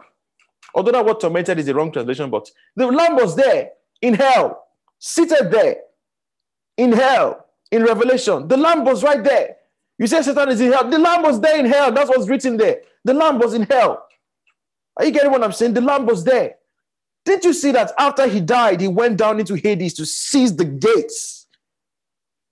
The Christ is not only a Lord of heaven, he's also a Lord of hell. And psychologically and individually speaking, to be a Lord of hell means to have dominion of all your animals. That's why Daniel had to shut those lions up. It's a mystery. That's what we were explaining. If you could read, that's why Daniel had to go into that pit and seize the power of those lions. That was him becoming a king in hell.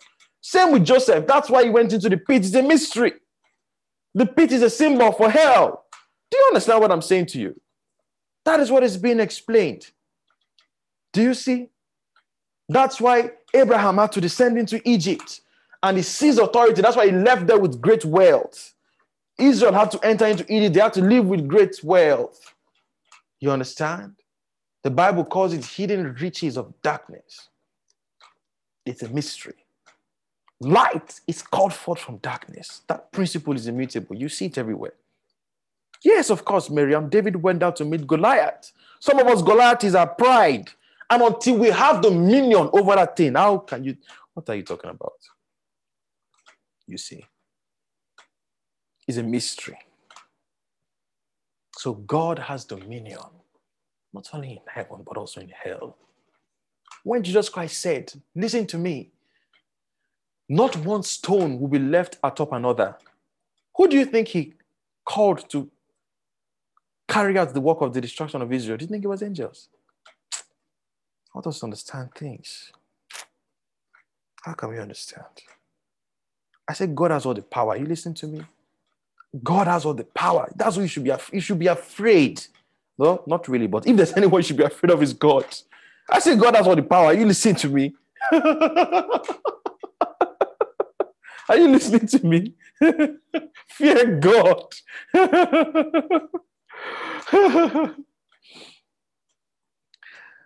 well, I'm getting there to do it, so don't worry. We're on, we're on a journey, and you see it when I get there. All right, I'm going to post a scripture right now. I just want us to make sure that we're showing how it's the Bible. And I'm not just trying to manipulate the Bible. If you listen very, there's no Bible manipulation. Yes, you're going to see how it's all flowing and God is still being glorified. Take notes, and that's how you listen to teaching. Find out what is being glorified. You know, God is being glorified. I'm not dabbling scriptures and I'll tell you, okay, go and sleep with seven people. No, God is still being glorified. So that's the dance. He doesn't ever leave the, the direct, you know, path so I'm posting the scripture right now. This is Luke chapter 22, verse 31 to 32. And I shall read. This is Jesus now. This is not Old Testament. This is New Testament. And the Lord said, Simon, Simon, indeed Satan has asked for you. Really? So Satan can approach Jesus to ask him for somebody. Wow. I thought Satan and Jesus Christ did not ever near each other. Hmm, okay. Simon, Simon, Indeed, Satan has asked for you that he may sift you as wheat. But I have prayed for you that your faith should not fail. And when you have returned to me, strengthen your brethren. Take note of these words. Satan has asked for you that he may sift you like wheat. Right? Then Jesus Christ says, But I have prayed for you why is he praying for him if he was not giving him to Satan? Are you guys understanding what I'm saying? Why would you, why would you, if you are going to keep him away from Satan, why would you need to pray for him? are you guys following me? Why would you need to pray for him if you were not going to release him to Satan? Well, before I go forward, confidence, your hand has been raised. Let me not uh, deal with you today. Let's let's go hey, you know that I've given my life to Jesus. I'm not a wayward child anymore. if you like, don't call my name. God will call my name. He called name. yeah. okay, my question. Uh, this conversation about um, Satan, especially when you uh, make it in reference to Job chapter 1, um, when it says that the sons of God um, came and then Satan you presented himself before God. It drew my, my mind back to the conversation on the Elohim and the sons of God, you know. But the, the, the question now is, you know, when we talk say that Satan is not in, an individual, but is in nature, you know, I want you to kind of like draw the parallel or kind of like give us further insight on how this nature is a son of God. You know, I think it has to do with some of the things you've been saying because if if if, if the if the Satan can come before God as a son of God, and the sons of God are kind of like um the I don't know how you explained it when we're doing the Elohim, but um yeah, I wanted you to flesh that out um, for further understanding. Mm. We'll get there. That, those those places it, that would take us in very deep waters. I'm, I'm just being careful. First of all, um, we'll, we'll get there. We'll get there. Let's just laugh a bit first.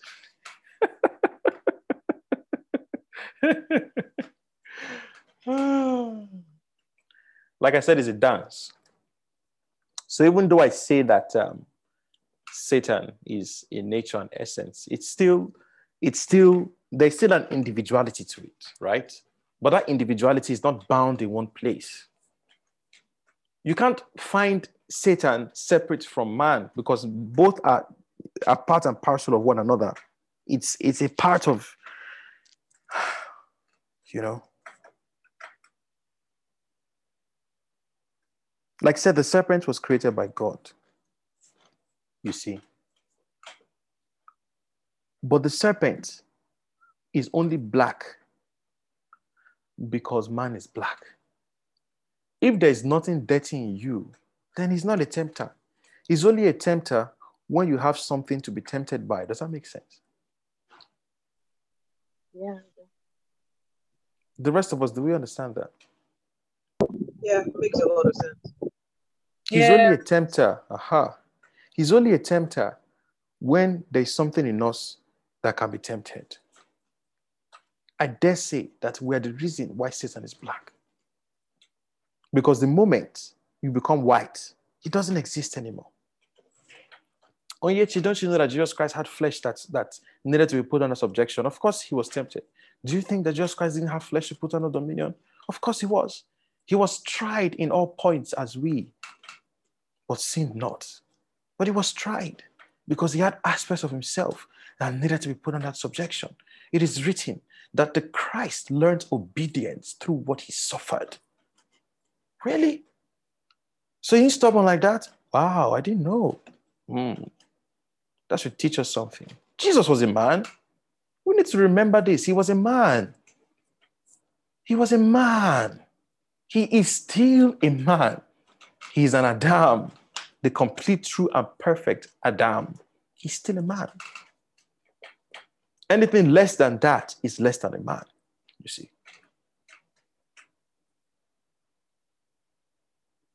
He's man. And Satan. Satan. Okay, so Blessing brought a fantastic scripture. I will no longer talk much with you, for the ruler of this world is coming, and he has nothing in me. This was a statement made by Jesus the Christ. Of course, he was saying that there's nothing that I can be tempted with. Because, like I said, for you to be tempted, there has to be something within you that can be tempted. So he was saying, the ruler of this world, the carnal nature, the flesh has nothing in me. You can't tempt me with nothing. It's impossible. You just can't. Do you understand? You can't. Can you bribe a one year old with money? They have no framework to have value for money. You can't tempt them with it. You can tempt them with breast milk now, but not money. Because at that age, money doesn't mean anything to them. Are you guys getting what I'm saying? I'm sure the difficulty we're all having now is that, okay, oh, okay, so who is this Satan now? Because this nature, this essence, who is this Satan in particular? I mean, I'm sure all of us have that question in our mind. I mean, confess. the same thing we keep trying to do to God. We're trying to um, rope him down to one thing. You can't rope it; it, it will fail. So I, there's a reason why I'm just doing. I'm just flowing like this because you can't peg it down. You you can't. It, it, even if I do so, it's I can I can okay say okay I can okay say okay Satan okay maybe we can say the the the the being Moloch okay that's Satan. Yes okay no problem.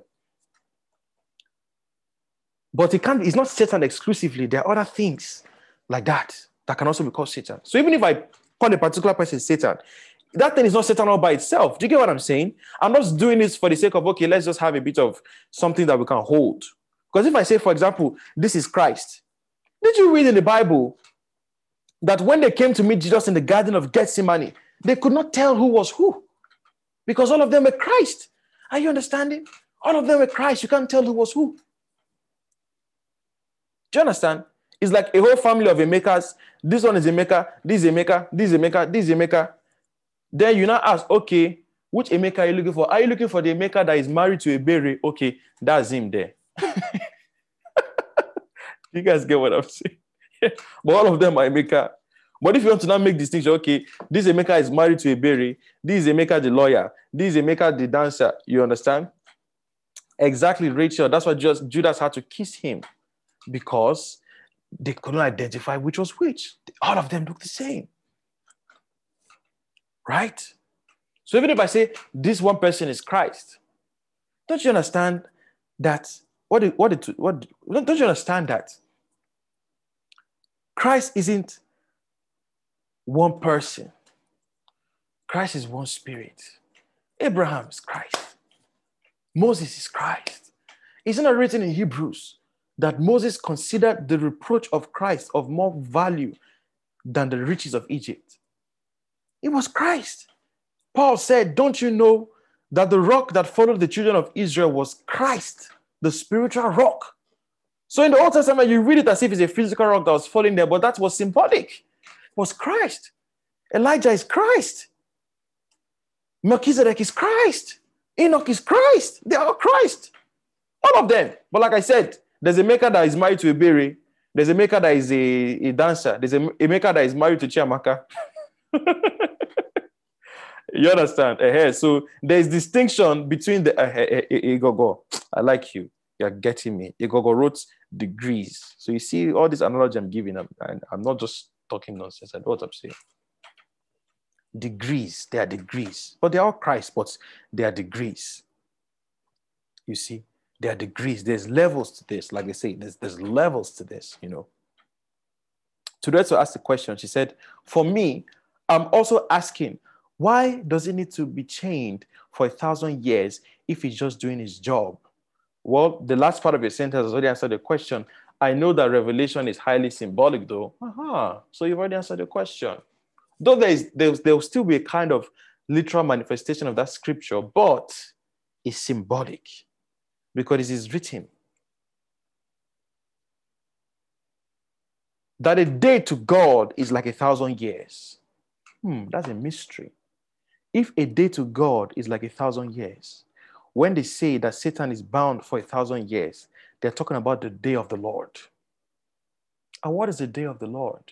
The day of the Lord is sunrise, when the revelation of Christ happens within you and in the world around you. And it's called a dreadful day because when the light of Christ arises, sin, dirtiness is destroyed, so it's dreadful for the carnal nature. The carnal nature flees for his life. It burns everything down. It's catastrophic. That's why the book of Revelation is just filled with destruction and chaos. And of course, isn't that what happened to every one of us? When Christ appeared, didn't he scatter your world? Isn't he scattering your world right now? The abuse you wanted to abuse, now you can't do it in peace. Of course, there's trouble in you. That's the earthquake happening and the thunderstorms. It's destroying your world. Do you get what I'm saying? This is the mystery. But I don't want us to deviate too much. That's another stuff entirely. Let's stay on the part. We're talking about the Satan, you see. And Jesus said, Simon, Simon, Satan has desired to have you, that he may sift you like wheat. This is so interesting. What does Satan have to do with sifting like wheat? Have you not heard this sifting like wheat before? Who is the one that does the sifting of wheat? Who can tell me? Sifting of wheat. Where have we heard this before? Huh? The Lord, when he talks about the winnowing. Aha! The winnowing fork is in his hand and he shall separate the chaff from the wheat. So is it God that is doing it or is it Satan? Hmm, I wonder. Are you guys seeing the dance? When we talk about separating chaff from wheat, the Hebrews were a people, they were, they were like, they were into agriculture, you know, they were into agriculture. So, of course, because your knowledge, your poetry has to be a reflection of whatever occupation it is that you have. So, it's not strange that all their teachings were around, you know, farming, fishing, and all that. In this day and time, if we write books, we use Apple laptop, mobile phone, because that's the word we see today. We won't use lion and all these things. But in their time, these are the things they saw. So, they can use lion as a big danger because in those times it was real danger. But today, well, what can we call lion? Let me not say something that would be too much of a uh, shade. let me just control myself. but we know the different lions that exist today. Let's not call any names, you know, but the glory of God. Anyway, when we talk about separating chaff from wheat, for those who might be familiar with um, wheat, when it grows, it's the wheat itself that one eats. It's inside of a, a, a casing, right? It's inside of a casing, you know. So when you have harvested the wheat from the ground, you break the casing with stick. Of course, today we have technology that does it so much better, but back then they didn't have machines and all that. So they had to beat it with sticks to remove the wheat from the chaff. The wheat is what you eat. Just like, have you seen this granite that we buy that you have to bite it like this and they remove the nut inside and eat? Have you seen that before? I'm sure we've seen that before, you know. So wheat is just like that granite, you know. You say is what is inside that you need. And that's also a symbol for the soul, for the spirit in you, and that external casing is the flesh. But that's that will just take us elsewhere, you know. But the chaff from the wheat, you know, when God does the work of purification in us, He separates us from the un, un, un, un, unwanted elements in ourselves the useless things in us, he separates it so that the useful things can come out. So, the question I'm asking this holy and divine work of separating the useless from the useful, why did Jesus Christ attribute it to Satan? My God, what have you missed all these years? I thought these two people were like cat and mouse. I thought Satan is God's enemy. Really? Is he God's enemy? Or is he man's enemy? Hmm, I wonder. These are questions we need to ask. When they say Satan is the adversary, who's adversary? How can this be God's adversary? Did we think about it? How can it be God's adversary? What? It's an insult. It's an insult.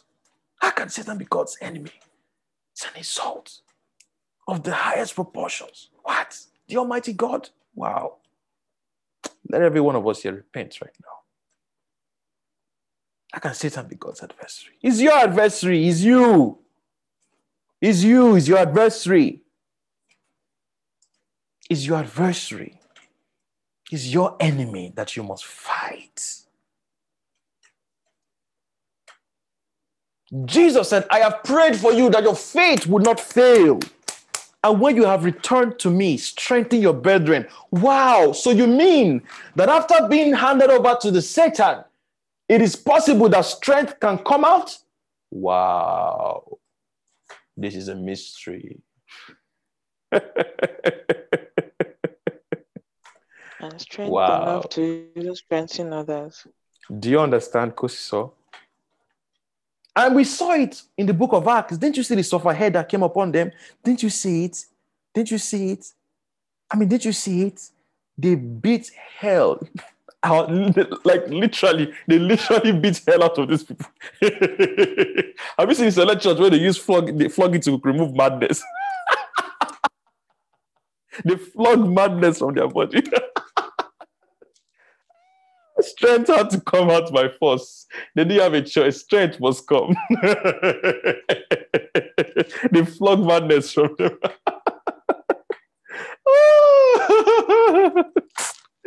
oh my God. they beat that, they beat hell out of them, literally. They, they literally beat hell. Their head had to be correct. Paul said, I die daily. oh God, they dealt with them. Aye! They dealt with them. Jesus, they dealt with them. And it was Jesus that handed them over. I say, fear God. I say, fear God. He's the one that handed them over. I say, fear God, fear God. Oh, you are fearing Satan. You better fear God. You are appealing to uh, fear God. Hey! Fear God. God is the one you should be afraid of. What is Satan? Fear God. He gave them over. Are you understanding what I'm saying?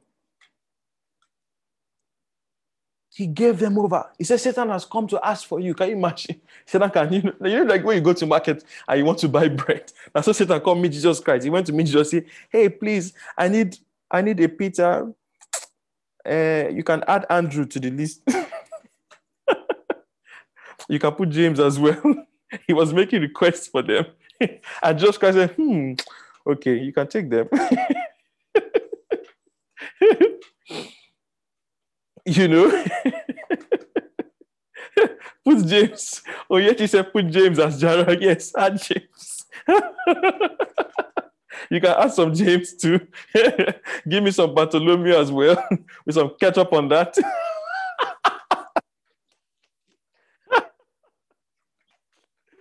oh my God. Fear God. I say, fear God. I say, fear God. This is not book of Job now. We're not reading Old Testament. This is not book of Job. This is New Testament. This book of Luke I showed you. This, are, this is not even Paul's word. This is Christ. Paul said his own tour. We're going to get there. Right? This is Christ himself. This is Christ handing over his beloved disciples to Satan. Wow. This is a mystery. Wow. And from that, they were going to receive strength. Let me show you another scripture. I'm painting a picture. Was he talking about Genesis? So I, hope you guys are not lost.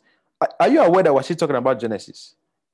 Who can tell me why was he talking about? Tell me how was he talking about Genesis? Who can tell me? Uh, That's where the adversary was first introduced. Uh-huh. And it was the same work, except Adam and Eve failed. It's not God's hope for you to fail, right? He doesn't send it to you for you to fail. He sends it for you. He sends it to you for you to pass. But you're going nowhere until you pass that test. You're not going anywhere. Do you understand what I'm saying? Have you seen the, the, the, the requirement to enter into the US Marine Corps? You will suffer in that boot camp. Before they, they, they, put you in the, in the brigade, you have to go through their crash course. Until you pass that Satan, you're going nowhere. So understand, Satan can be anything. It can be even a video game you're playing. It's an adversary to you. Until you pass that stage, you can't go anywhere. Are you guys getting my point? Are you getting my point? I'm trying to let us to see how Satan is not just in one thing. You can see it in every different thing. When you go to the gym and you run, in that moment you have made that machine is Satan that you must overcome. You must run at least 15 minutes. Not that you run five minutes, you do you drink some water, you eat some cake, you add or two, lick ice cream, now go and run again. no. Do you get what I'm saying? That's why the Hebrew writers could call the king of Edom Satan to Solomon. He could call the angel of the Lord Satan to Balaam. Do you see? It's a mystery. It's a mystery. Now, when I say mystery, it means it's there for everyone to see. But the question is, can you read? Uh-huh. It's just there for everyone to read. So when God sends the Satan, it's for your benefit. Didn't you see what Jesus Christ said? Strengthen your brethren because if you pass it, you are going to come out with strength. Of course, every time you defeat something, you gain strength, you gain experience. This mystery is why when they want to vaccinate you, they vaccinate you by introducing into your body the same virus they want to save you from. Is it a lie? Is snake antidotes, is antivenom not made from venom? That's the mystery. So when they want to vaccinate you from polio, from yellow fever, from whatever, they inject you with the yellow fever. so that as your as your your cells are fighting them, they're fighting this Satan. Is getting strength. Is by the time they beat it, eh, hey, they can come back and strengthen brethren. That's Peter now.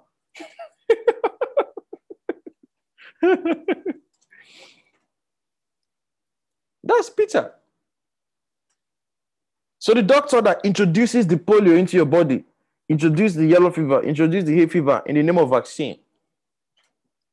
That's handing you over to Satan in hope that you dominate it and become strong. Because he who must ascend must first descend. This is the law. Nothing breaks that law.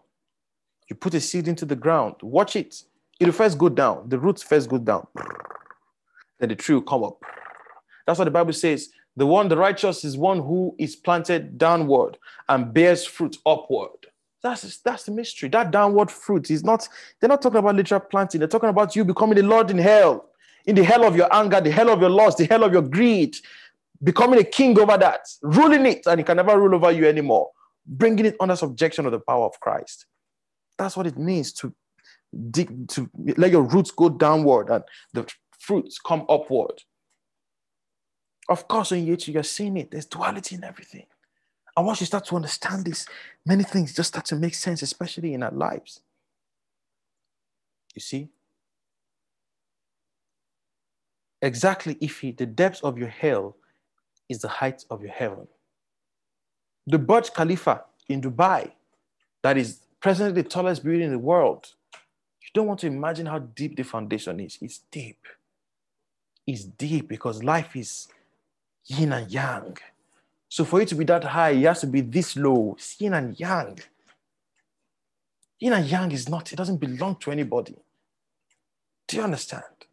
It's a divine revelation. That's just what it just happens to be that that's what they called it in China. But it doesn't belong to anyone. The yin and yang always existed long before they gave it that name. Even when the Hebrews said, the tree of knowledge of good and evil. It existed even before they called it that. You know, it was the tree of it was it existed before they called it that. It's a duality. It's always existed. Before there was the Alpha and the Omega, the Greek alphabets, or there was the Aleph and the Tav, the Hebrew alphabet. Before there was the A and Z, it always existed.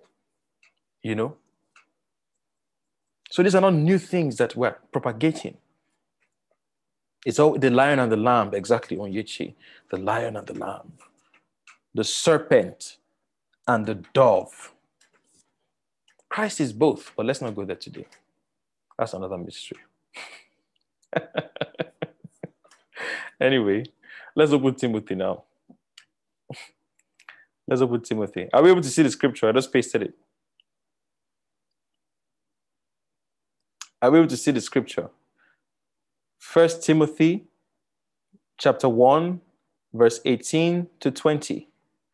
And I read, this was Paul talking to his very beloved disciple Timothy. He said, This charge I commit to you, son Timothy, according to the prophecies previously made concerning you, that by them you may wage the good warfare, having faith and a good conscience, which some, having rejected concerning the faith, have suffered shipwreck. Of course, when they say they have suffered shipwreck, is a metaphor. Of course, we all know what that means, right? Everyone knows what that means when they say they suffered shipwreck. We understand what it means. Aha. Aha. So, concerning the faith, have suffered shipwreck, of whom are Hymenaeus and Alexander, whom I delivered to Satan that they may learn not to blaspheme. Do you see what Paul said? Let me read it again in case we didn't hear. For those who are on the podcast, we're reading First Timothy chapter 1, verse 18 to 20. Right now, I'm reading verse 19. Paul said to Timothy, Timothy, well, this is verse 20, of whom are Hymenaeus and Alexander, whom I delivered to Satan, that they may learn not to blaspheme. Wow. So being delivered to Satan can make someone learn to not blaspheme. It can lead them to learning how to be faithful to God. Someone say, wow. Can someone say it for me, please? Say, wow. please, I need to hear it. Wow. wow. Let's even do one.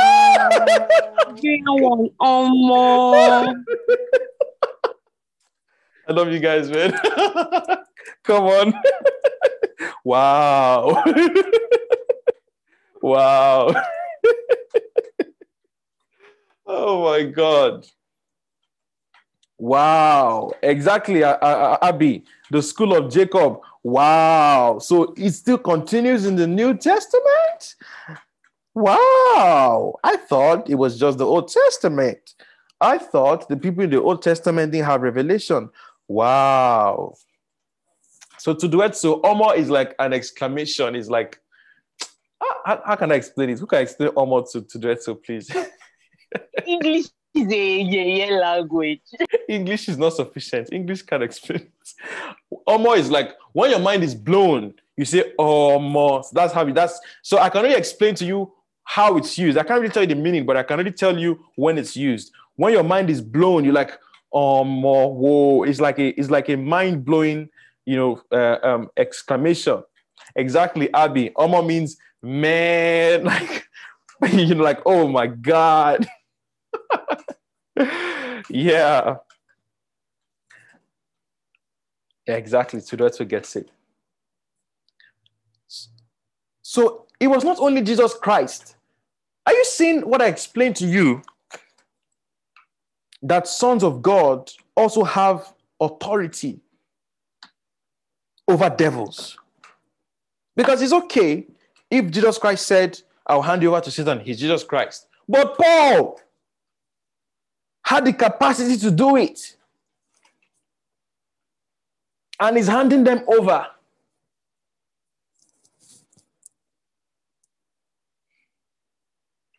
I myself have had direct experiences of these things. You know, I'll tell you of an experience once. If you notice, I've started talking about experiences more because God told me to just start talking. So I would, from time to time, I'll be sharing some of these things, you know, because I know that soon the gates will be open for a number of us. And um, all this is just preparation, you know, for what is to come.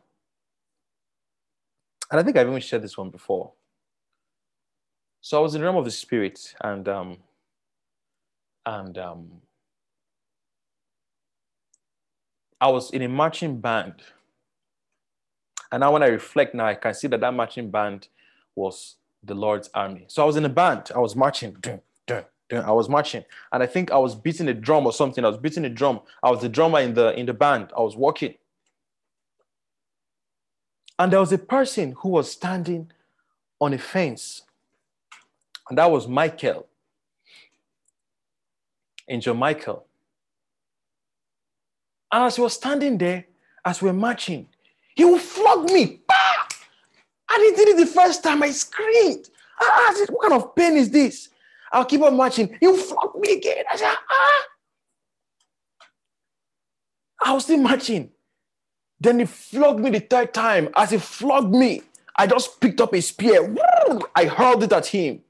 And as I did it, his face changed. He looked at me. Look at my face. If you can see my face, he looked at me like, We got you. He wanted to bring out that thing in me to let me know that anger was still very much there. And then they, they ejected me from that place. You know. There's another time, and this was a particular angel who was the one who really trained me, I would say. I won't call his name because, because, because. But he was the one who I won't say I owe a lot to him, but he's, he's still Christ. But this particular angel, uh, yeah, yeah, he was the one who, yeah, I have deep veneration, deep veneration for him. My gratitude is is is is. Oof. So one time in the realm of the spirit, you can call it a dream, but it's not a dream because I was conscious. Anyway, we'll, we'll enter into dream series later, you know. Like I said, a dream is just the beginning. Because when you say dream, you sleep, a movie happens that you don't have any control over, you are not aware, and you wake up. But it goes beyond that. There are worlds beyond the physical plane that many people exist and live in. They go about their business like any other person. This physical world is not all that exists. I'm telling you the truth. The same way we have occupation in this physical world, we have families, is like that there. Same essence, but it expresses itself differently, but it's the same. So I was in the realm of the spirit, whatever we want to call it. And I was with this angel, and he was with another angel. Well, I could tell you the name of that one. That one was Raziel. And we're walking, eh, to to say astral plane. Wow. well, people call different things what they want. But the fact is that reality is what reality is. Whatever you call it is up to you. You know. So to that, so it seems anyway, let me talk about that here. So we're working. She was working with me. That was the angel who trained me, and then another one called Raziel, not Azriel, Raziel, Raziel. I know someone wants to Google it. That's why I didn't call the other one because I know we'll Google that one I don't want you to do that. Brazil. So they were walking.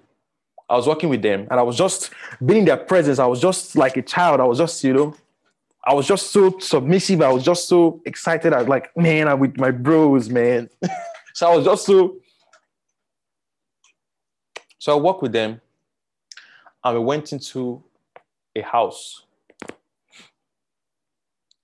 so as I went into the house, the angel that trained me, like I said, he's this was one who God sent, and so I had veneration. If he tells me jump off a cliff, I won't think I would just jump because because because like, you know. So they sat down a chair, two of them, and they opened cans of beer, and they were drinking the beer. I thought it was strange, but these are my bros. I mean, there must be some mystery here that I'm not seeing. So yeah, right. I don't care. Like, you know, that, that's just that's how my mind was like, like, like I was so submissive that I was so submissive that anything they did, I would just follow because like my bros. So as they were drinking the beer, the angel that trained me said, Hey, El Shakar, take one. And as he offered it to me, I asked God, God said, Don't take it. God told me, don't take it. So then I asked me again, El Shakar, will you take the beer? God said, don't take it. But I said, ah, this is my bro. I took it. As I took it, his face changed. He became like this, like stern. He said, let this be the last time you disobey your inner father. Hey. I say, wow.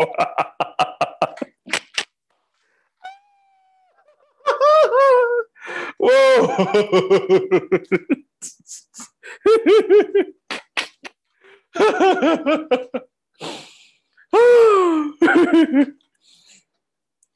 so as they did it, they were tricking me. They, they became a Satan in that moment. They were tricking me. So after I now accepted the beer, they started whispering them to themselves. They started shaking their head. I'm sure in that moment, a demotion happened to me spiritually. They said, "This guy is not ready." That's just the truth. That's just the truth. I'm sure that's what happened. I can never know, but I'm sure that's what happened because as they did it, they started to shake their head. They were talking to each other. They started to shake their head. exactly, just as the Lord your servant gave me. you know. I failed it. There are even times when they've sent witches in the form of there are things that oh I've seen eh, yeah they've sent witches in the form of seductresses to me and that was the exam and they will come and they would take the form maybe some fantasy I had before I started following God, which even though I'm not focused on it now, but it's still deep in my subconscious, they will bring it before me.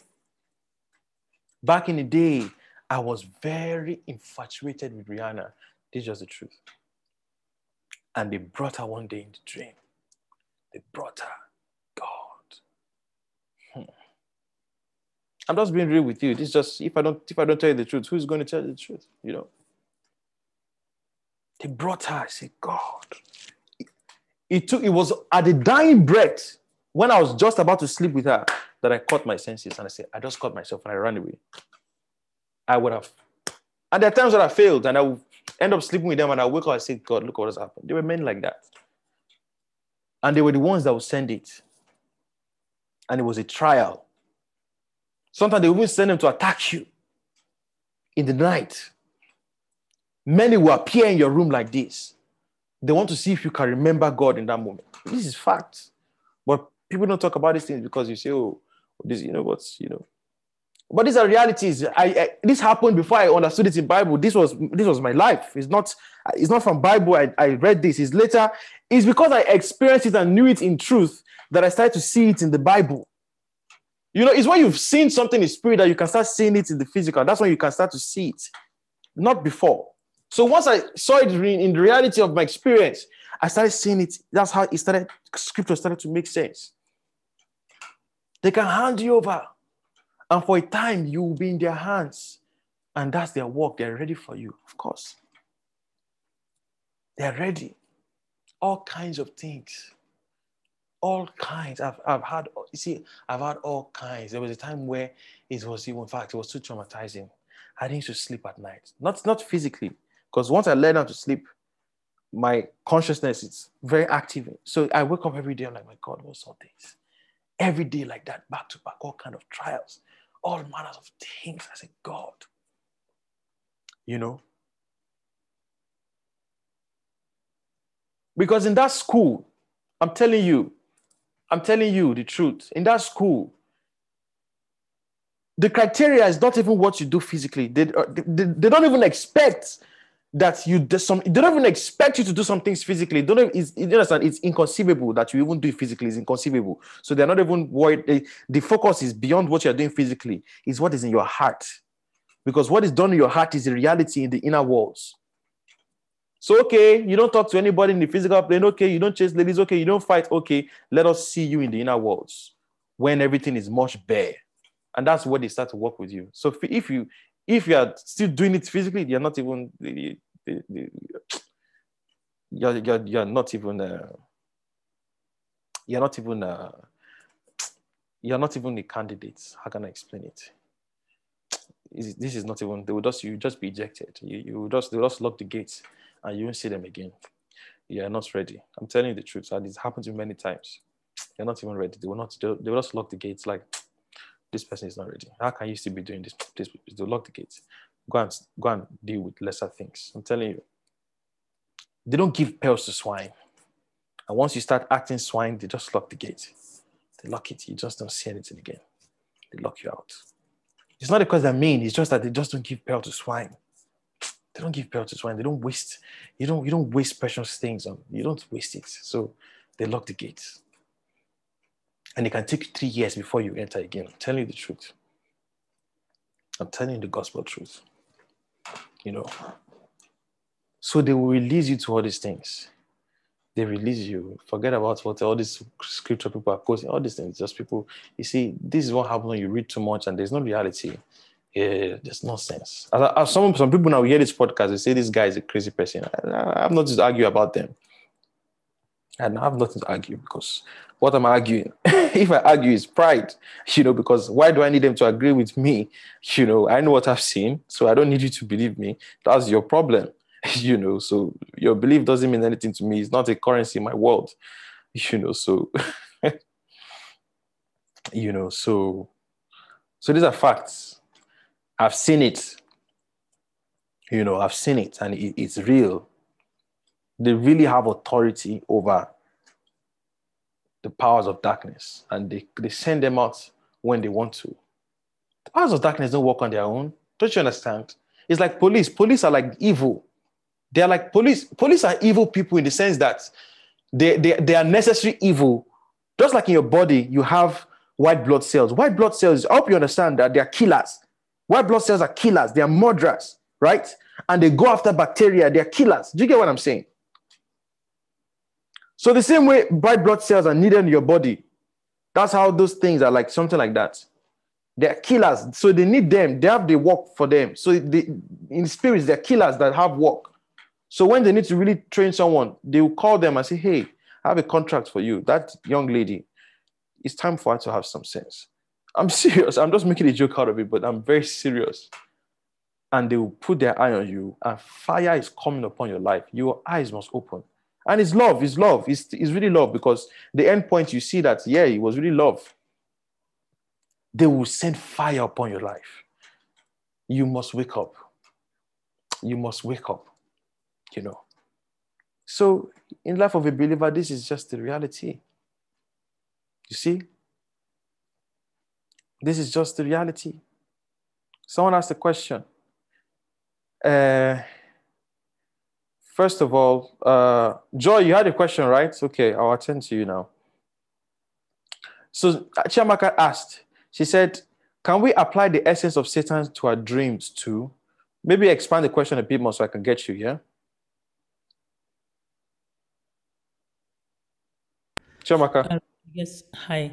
Sorry. I, I guess it was um hearing you talk about the trainings that you went to and then mm. thinking about dreams and wondering if it would be the same. You know how you fail the test and you pass the test. Is that the same in the dreams as well?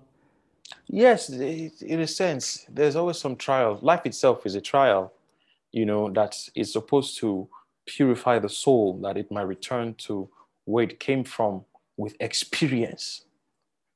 So the soul must return to God, but it doesn't return to God the way it left. It enters this world and it returns with experience. And it happens throughout the different trials and all those things, all those things, all those things, all those things. You see? You see? Um, um, Joy, you had a question. So yes, Chiamaka, you can call them Satan because it's they're like adverse it's adversity. So in the dream, different things come. It's, it's you can they're all Satan. It's, it's an adversity that you must conquer. You must if not, there's no way you can go up. So, Satan, if you can understand it when I say, is the gatekeeper of heaven. If you can understand what I'm saying, understand, don't misunderstand me. Do you understand what I mean by that? Guys, do you understand what I mean by that? When I say Satan is the gatekeeper of heaven, you can't enter without passing through him. Impossible. He's the examiner. If you don't pass him, forget it. You're going nowhere is this you can't. You see, you can't. So it's a mystery. And Satan, like I said, can represent an angel, it can, it can anything, but you must. And that's why the people in the Middle Ages that became Satanists, this is why they became infatuated with him because they caught this revelation, but they caught it in an imbalanced way. They didn't know how to dance. So they shifted to one end and missed the point. Of course, blessing Tala is related to the cherubim that guards the garden. Still, it's related to it because you see the cherubim that guards the garden, and there's a flaming sword. What does it mean that the flaming sword guards the doorway to Eden? It means that before you can enter through that gate, death must happen to you. What is this death? It's the death of the old man. Yes, of course. And how does it happen? The Satan must bring the flesh out of you. So you can't enter the Garden of Eden again until death happens. So that's why the cherubim guarded with the flaming sword. It's still part of it. But we'll go into those things later. It's much deeper than that. But that's the essence. So you can't, and that's why Jesus Christ said you must pick up your cross. Yes, that's the flaming sword, if you can see. That death must happen for life to come. So this is how it is. You know? So this is the life of, of a believer. And this is why people got infatuated with Satan and all these things, you know, because they realized that, ah, he's part of the divine plan. So they misunderstood it. Then I started, of course, New Age people are imbalanced, but there's so much truth in what they say, but it's very imbalanced. You know, I, I've really spent a lot of time. God really took me to learn a lot of things. As I'm here now, you'll be surprised. You might catch me in a room with Buddhists and you, you really wonder, is this guy really Christian? Because I can speak their language. As I'm speaking Bible, if you catch me with Buddhists, you'll be shocked because I'll speak their language. You hear me speaking and you say, my goodness, I, I thought I knew Osaka. I don't know him. so understand that it's not only Christianity that God has had me understand. I've, I've, I've He has taken me to a, a, number of things, you know. So, so, um, so yeah, there's truth.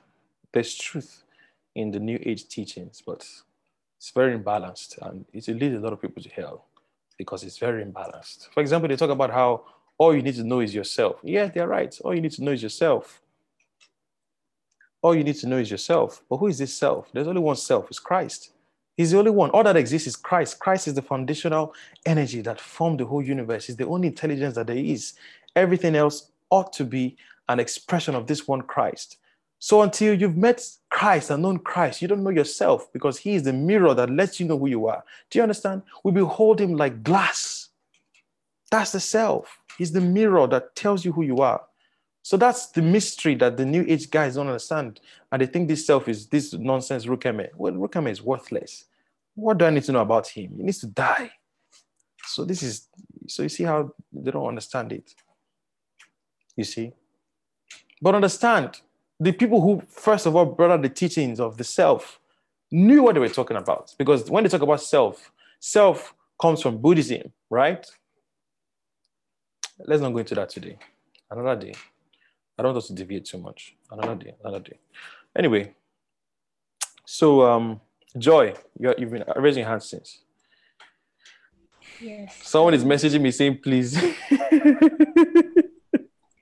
another day, another day, please. Joy, please go ahead. Yeah. Um, I have like two questions. Hmm. Um, or as you were speaking, like what you explained, I think is how God has trained me throughout my walk. But I would say it's been more intense the last three years. And I realized at first I did I like as you're speaking, I'm like like it's clicking because I'm like Hmm. I think I realized in the beginning that it was from what God would say to me, like, oh, this is what like a, pro- a promise or an utterance of what's to come kind of thing and he, he he would then send people that would almost be like adversaries to that um yeah so i think yeah i think so from that one my question was i don't know okay actually let me i don't know if i should ask each question because i have an example before each question or i don't know how you Just ask, just ask it. Ask one straight up. Yeah, so my question is um, when it is not, um, say, you're taken out of your body, you're still in this, like, the like the world, I don't know how to explain it, but then you, you're still present. Um, and the people that you're relating with, you can see that God is doing that. Um, but there's the aspect of the emotion.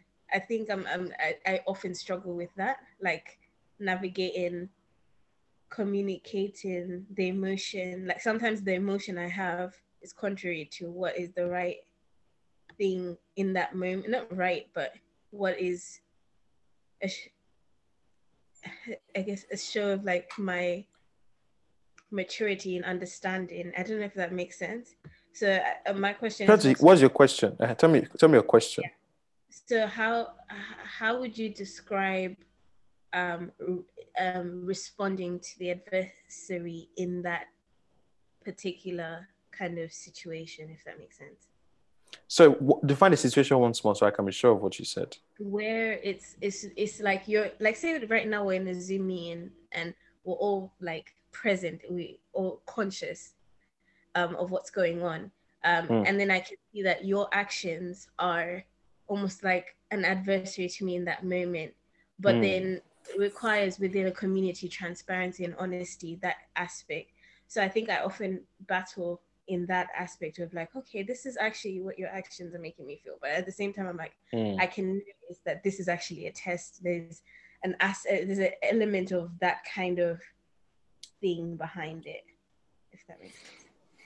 Okay, I mean, in the nearest future, we're going to have a whole course on psychology and um, understanding the the mind, the subconsciousness, the unconsciousness, and so on and so forth. You know, I will, however, say that first of all, start by observing yourself, because we say we think we know ourselves, but we don't.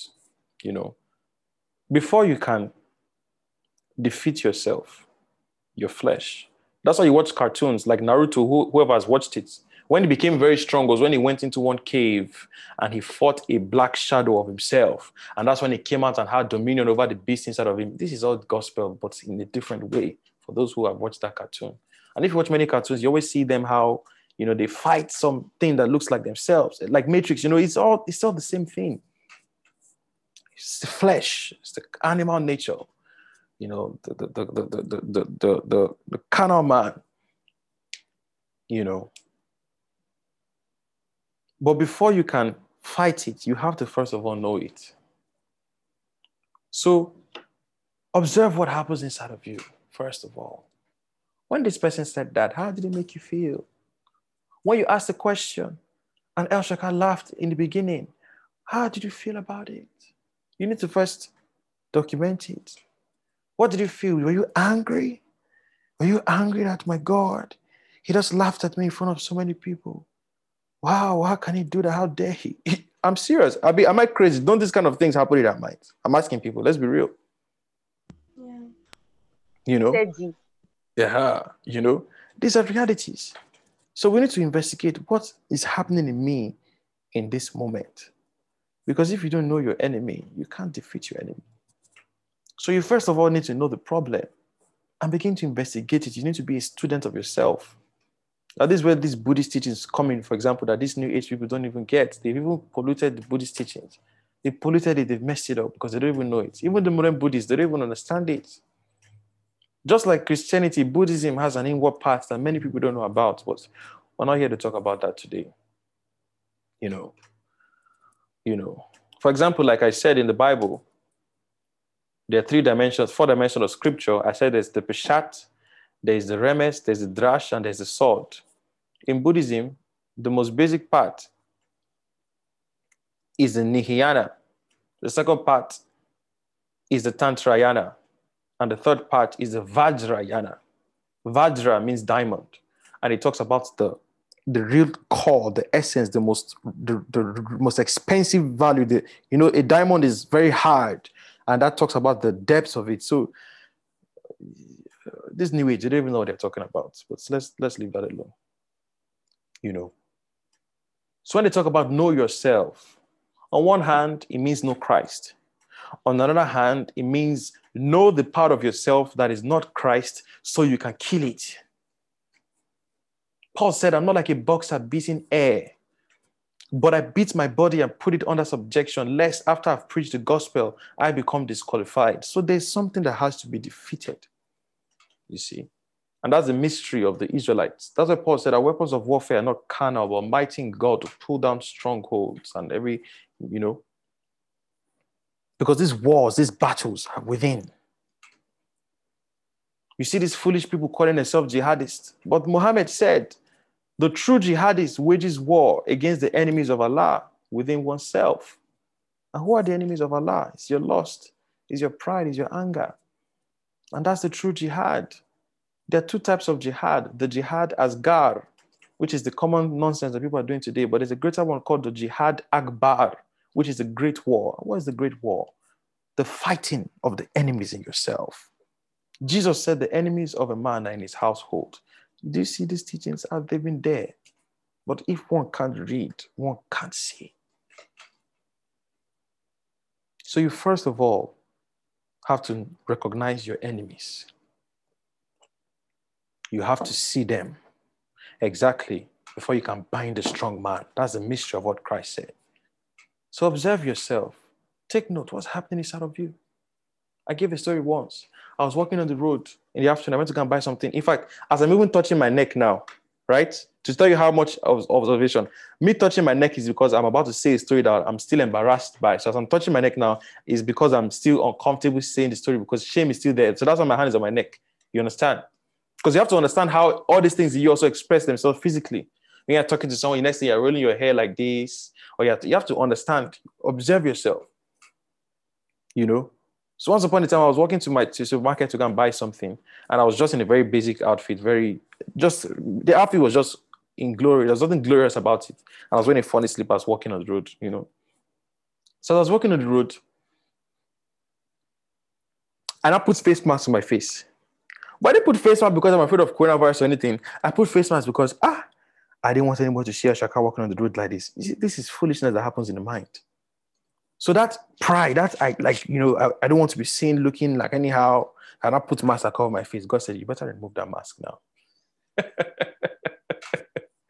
Not that there was anybody there, but in that moment, that shame, that's that's that pride, that foolishness was about to enslave me and make me afraid. Ah, you can't see me like this, you can't see me like this. So the only solution in, the, in that moment was to remove the mask. There was no one who saw me, but that act did something psychologically because I'd seen in myself that this was happening in that moment.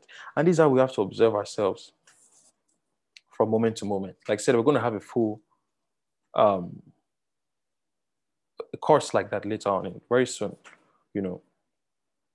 You know, so one has to observe what is happening within yourself first this person just said this. What, how did it make you feel? Observe it, take note of it.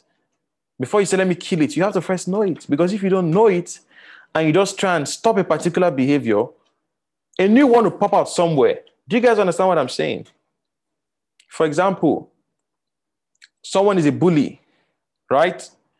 They're bullying people in school. You've not found out why they feel the need to bully other people.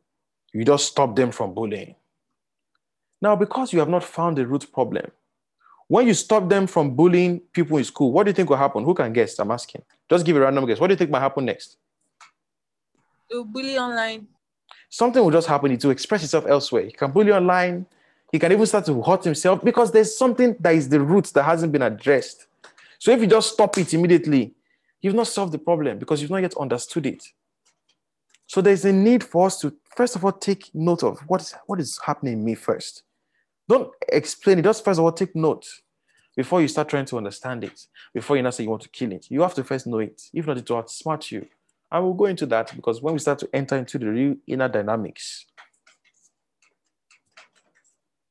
and you really understand that inside of you is a micro universe, and there are, in fact, you're like a mini planet Earth, and there are nations in you that exist. I'm not kidding. I mean it in as I mean it so literally. I mean it so literally. I mean, they are living entities that exist in you, that you are their planet Earth. They live, they exist in, in you, they live, move, and have their being. I'm not kidding. I'm, it's as literal as I'm saying it. And you must put them under dominion. They exist. But that's another conversation for another day. So the long and short of what I've said is that first of all, observe yourself, you know. And that which you have discovered, start to put it before God. You know, Father, I've seen this in my heart these days. Help me, help me, help me. You know, you're not identifying the problems that you have seen. And begin to work with the Holy Spirit to deal with it. And He'll present you with problems.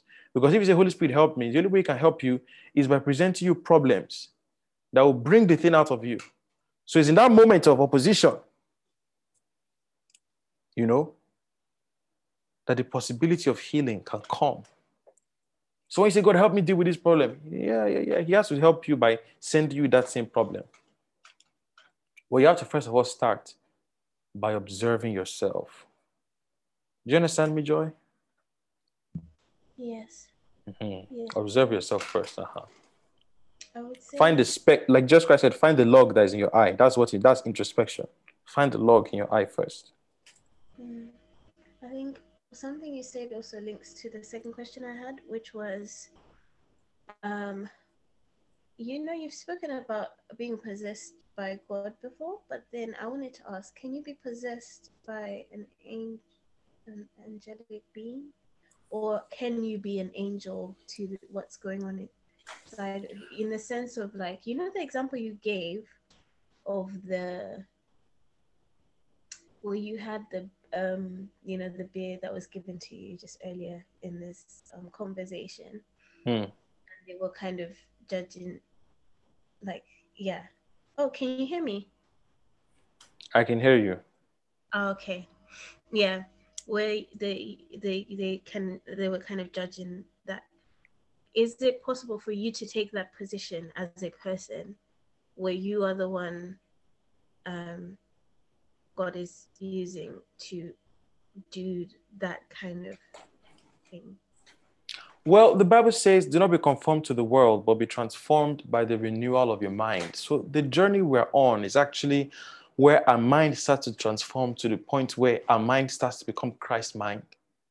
And we start to think as he thinks, we start to see as he sees, we start to judge as he judges.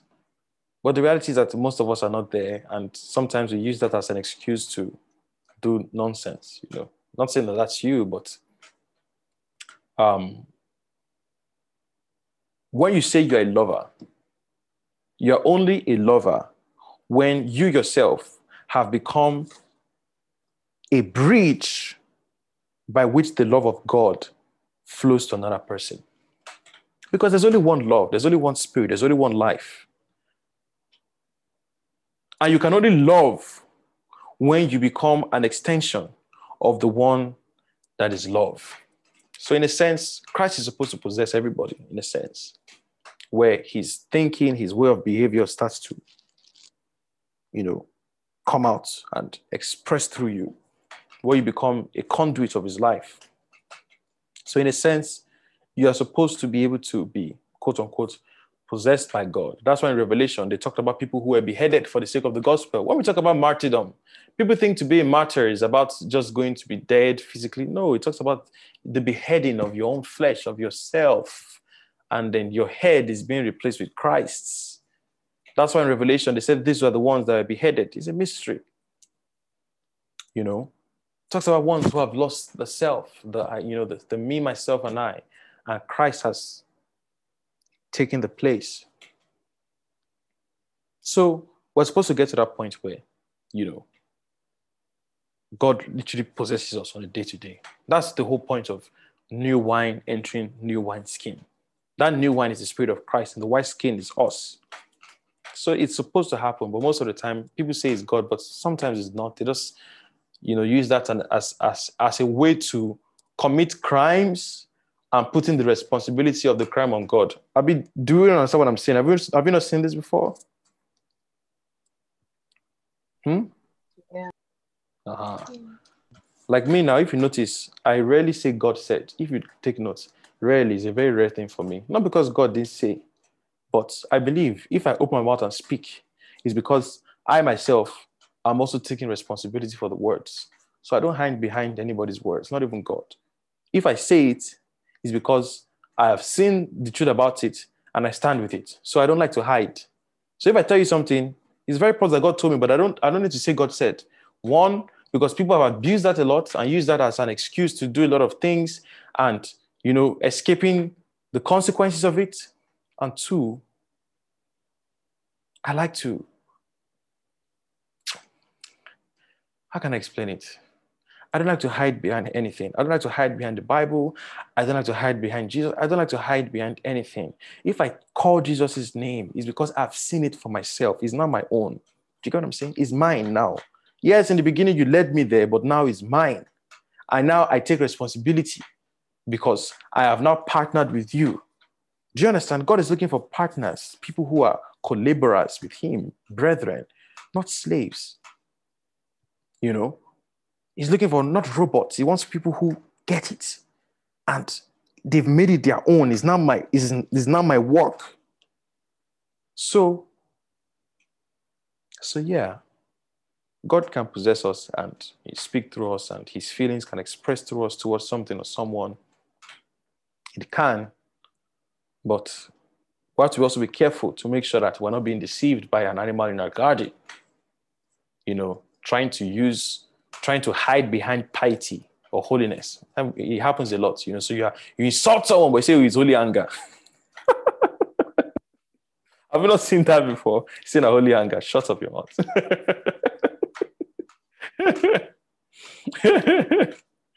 you know. Anyway, so these are realities. Yes, God emotions can express to you, his feelings can express to you, his mind can express to you, you know. But you have to be discerning, you know, to make sure that he's really the one. So I hope that I hope you understand that joy. Yeah. Yeah? Yes. All right. How did you feel as I said this? Did you feel like, ah, I hope he doesn't think that I'm using this? And how, how did you feel? What's happened in your heart as I was answering you? Uh, I think memories were coming in my mind. Mm. And as the memories were coming in my mind, my heart was surfacing like more questions. Um, but at the same time, what was happening in my heart was, to be honest, um, I think I was trying to assess myself. Fair enough. And That's good. that, I think part like it was like a mixture of emotions. So some points it was like, did I pass that test? and then other points it was, it was, oh, okay, God, I see you. But then yeah, and then other points it was, oh, I think some points disappointment at my like at the moments where a little yeah sometimes it's disappointment where where i'm realizing i didn't take responsibility for my choices um in the midst of those things so yeah Fair enough. Well, that's good. That's good. More of that. More of that. Introspection is good. Okay. Okay. Okay. God bless you, Joy. Okay, Miriam, shoot. Try to make it brief because we're short on time now. Oh, sorry. Okay. So, like, while you were speaking, I was hmm. actually just because I, I remembered this verse that has been resounding in my head for like years now. I heard someone say that he was he was he was releasing an admonishment to the church and he he was like my reins instruct me in the night season even when i'm sleeping i cannot imagine doing a bad thing and you know that it fascinated me because i was like uh but i thought we had no control over our dreams that that I time think I'll do was- that thing again. Do it. You want to take I picture, thought- Abi? You will not succeed. I thought we had, con- we had no control over who we were when we sleep. Like it, it really fascinated me. And over the years, I started to find that when I had struggles physically, that they manifested physically, they were not overcoming them was not like fighting them was hard, yes, and overcoming them. But when I realized that those same struggles still manifested mentally, it was more of more of a pain for me. Like I'll literally feel horrible. Like if I struggled with say anger and I lashed out, I wouldn't feel as bad as if when I'm struggling with anger and I'm struggling to contain it, and I really see that this is such a reality in me, even if I'm not expressing it outwardly. I used to feel like someone was flogging me, literally. And I, I realized there was also this time, actually, it's not this time, I'm still going through it, where I realized that I was I was having a relationship with God through people. Like not not that um you shouldn't love God, love God by loving people or anything like that, but I was literally using people as a buffer or as a portal to get to God. I felt like, oh, as long as this person is around, I can't I can't mess up. So if they don't tell me not to do this, I, I will not not do it. If they don't tell me to do this, I won't do it.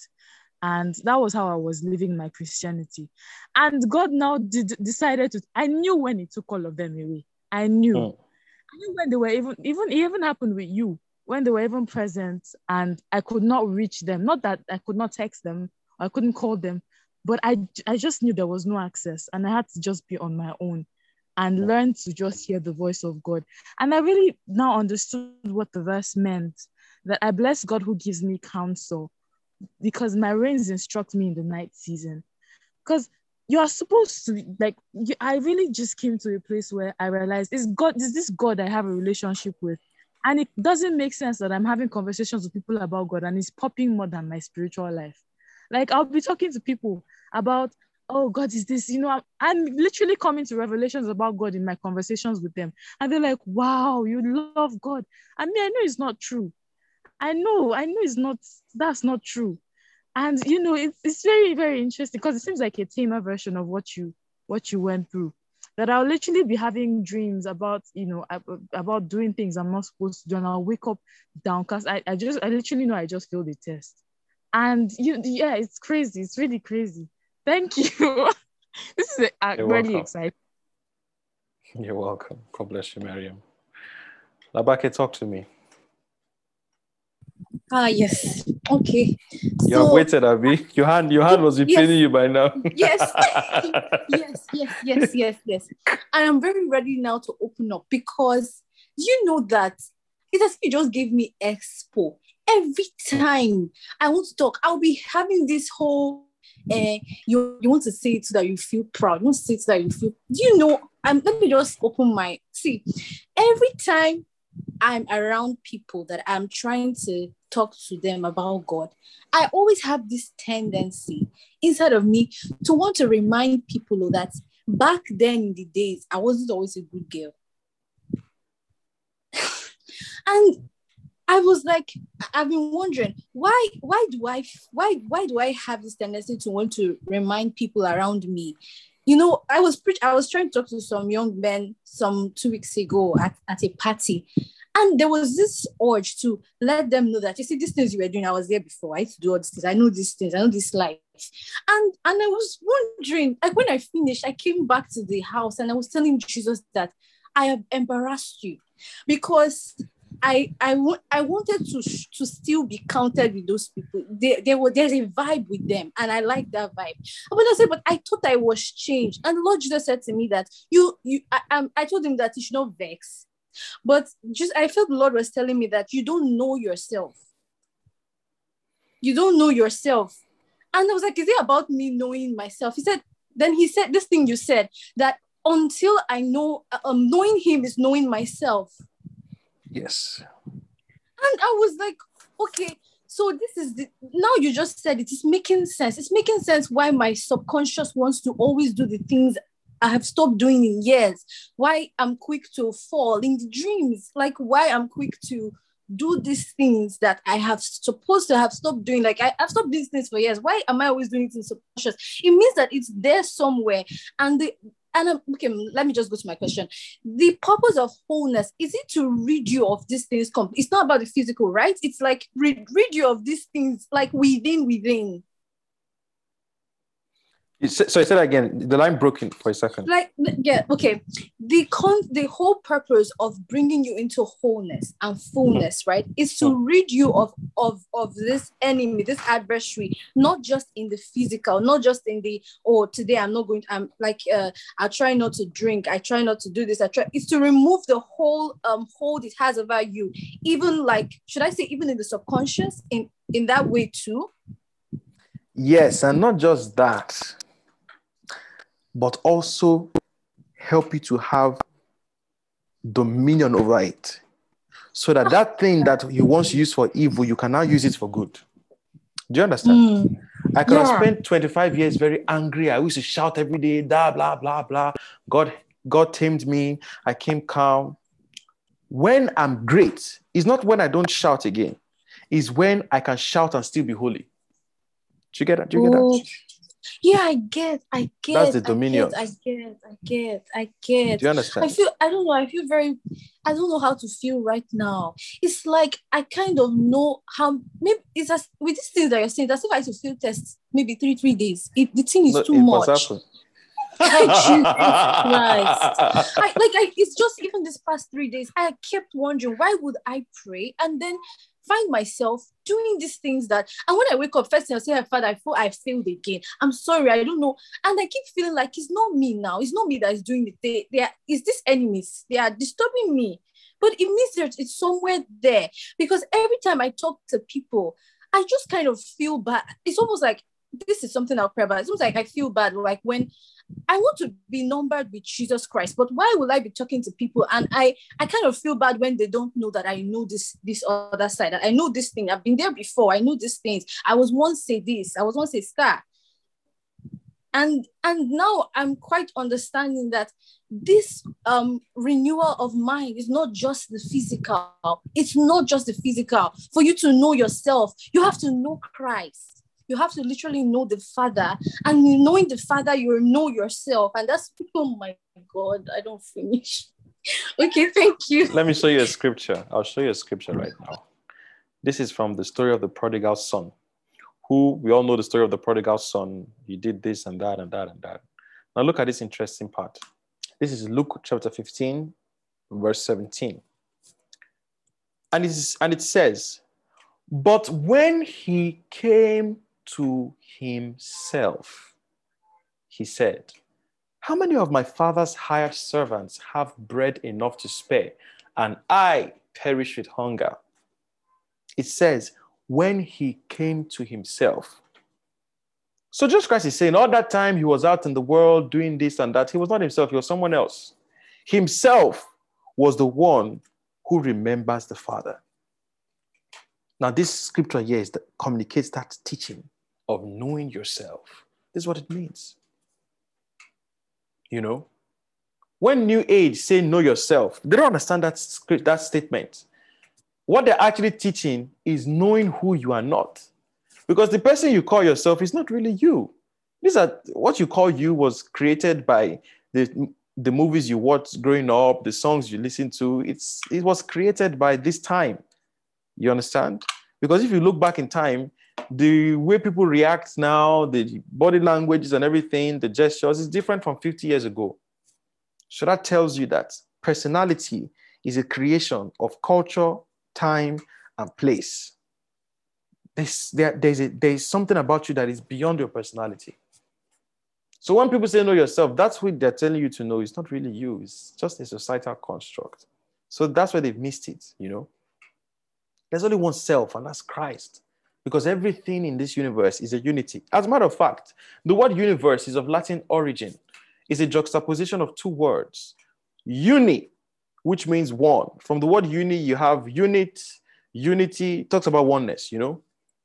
And verse, the word verse is from the Latin word versus, which means to turn. So the word universe literally means to turn into one or to make everything one.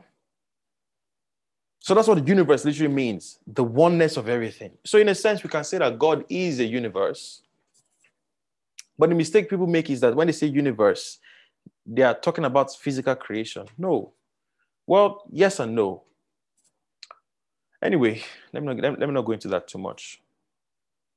God Himself is a, is is a, is is is we can say God is the universe, but when we say the universe in this sense, we're not talking about material creation. We're talking about something beyond that.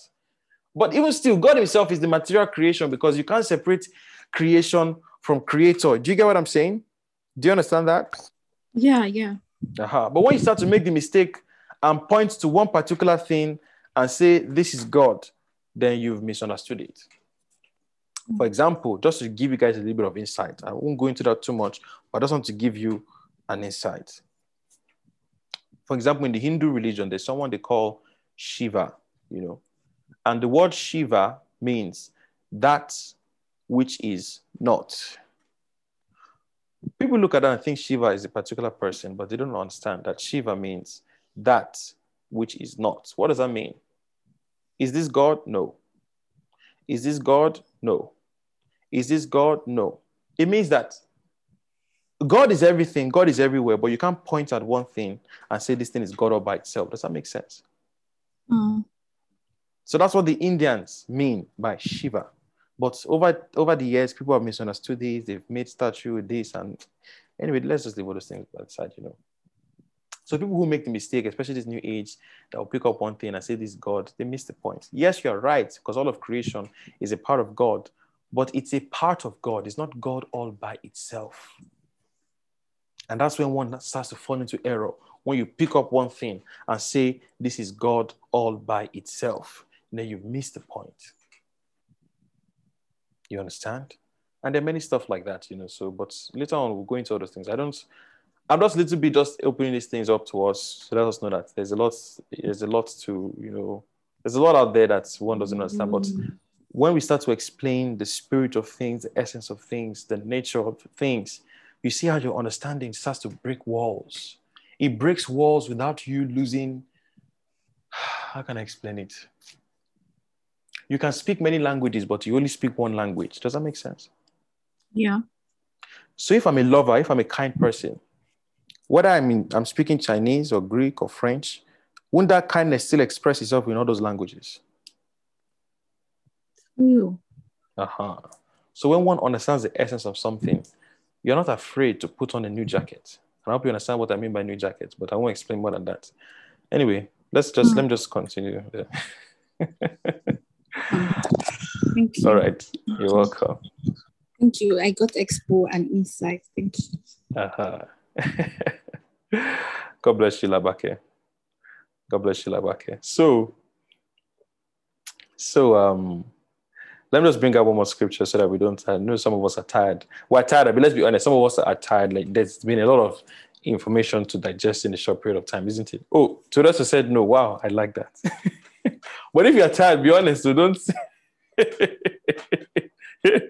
are we tired? People tell me, are we tired?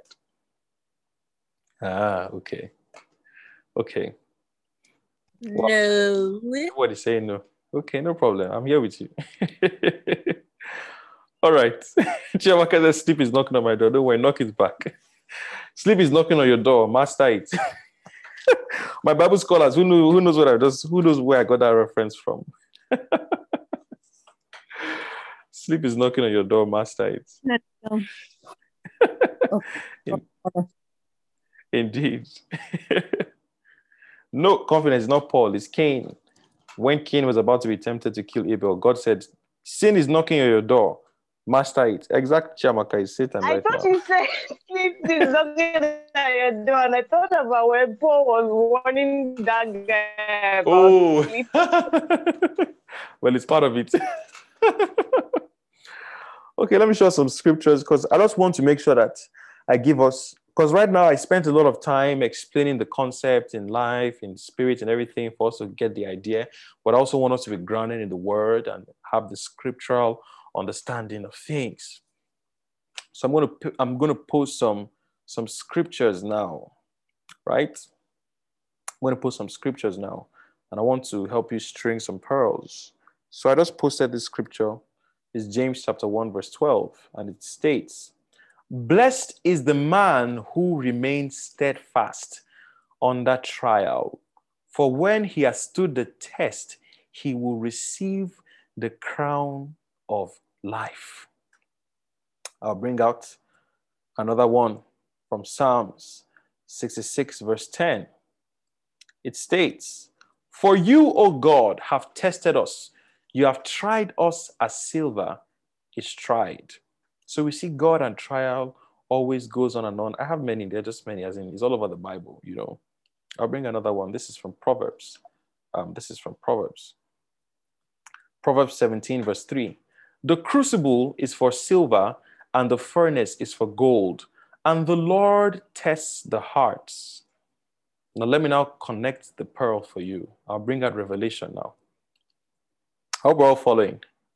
I'm going to bring out revelation because you see here, each of the three scriptures I brought all talk about trial, trial, trial. See, James said, Blessed is the man who remains steadfast under trial, for when he has stood the test, he will receive the crown of life.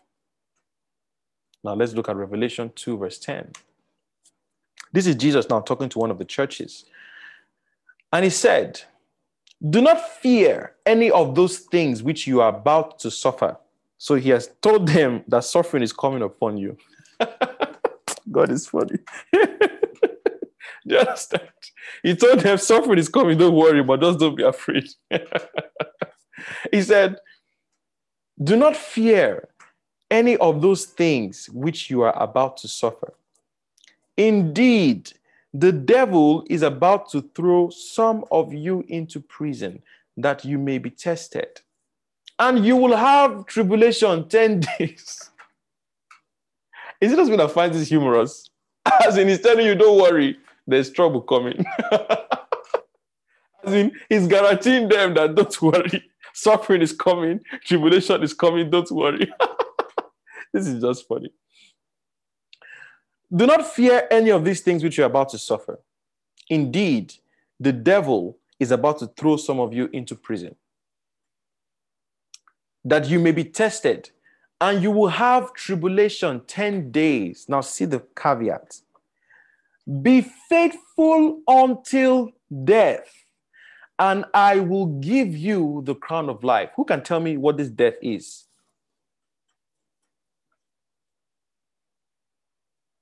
Who can tell me what this death is? Come on, people, read. Come on. Be dead to self.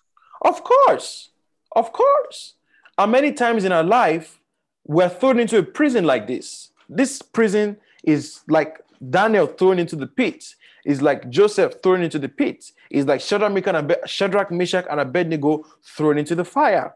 Is like that, and there are going to be seasons like that in our life where we're thrown in some kind of prison. This this is not a literal. It can be literal, but even if it's literal, it still relates to what's going on inside of us, right? And you shall face tribulation 10 days. So that tells you that there's a set time for each trial. It's not indefinite. There's always a set time, you know? 10 days. 10 days they shall be in prison. And he said, if you are faithful unto death. So that means every time God sends a trial, there's something in you that he wants to kill something in you that he wants to put to death. And what is going to replace that which has died? The crown of life. Now, I want to see who can really connect things now. When they say you are given a crown, what does that mean? To have what does a crown represent? The initial revelation of light. Well, yes, but some people wrote it in the chat box authority, dominion. Dominion. Uh-huh, uh-huh. Yes. Crown represents dominion, it represents power. So, are you seeing this same narrative being played out? If you are faithful unto death, you receive a crown of life, dominion, power over that thing that was just killed in you. Are you guys seeing it? Are you seeing the pattern? It's consistent. It's that's the Bible for you. It's consistent. Everything just connects. It's, it's just one, it's just one line. You know? The crown of life. And you still see the same crown of life that you see in Revelation 2, verse 10. You see it in James 1, verse 12. And I'll post it here now. You see, James said, Blessed is the man who remains steadfast under trial, for when he has stood the test, he will receive the crown of life. So I just showed you James, I just showed you John, and they pretty much said the same thing. It's just that John added Satan in the mix to complete the whole picture. But it's the same thing. Because who do you think is the one who is in charge of the trials? Of course. Of course. And that's what God uses the Satan for. You know, that's what God uses the Satan for. He has a ministry, he has a work, he has an assignment. And that assignment is to bring out of you the ungodly elements, to give you an opportunity to kill it and have dominion over it. it. is not about sexual abstinence. It's not about sexual indulgence. It's about having abstinence in the middle of your indulgence. Does that make sense? Do you understand that statement? Huh? Have you had this situation in life when maybe you're having an argument with your friend, maybe you guys are disagreeing on something, and then let, let me let me look for an example. Um, they tell you, oh, share um, maybe they say two of you should share a room or something like that. Let me give an example. They say share a room. And you get angry because you don't want to share the room, blah, blah, blah. So you say, you know what? I don't even want it again. I don't want it again. I don't want it again. Why do you say you don't want it again? Because staying in that room with that person is much more difficult than abandoning it altogether. So abandoning something altogether is abstinence. But staying in the room and having self-control whilst in the room is being able to abstain from from Dominion. is is is dominion. So staying in the room without losing control, that's what God is about. Jesus Christ sat down with harlots. Didn't you see it? He was in he was in whole houses.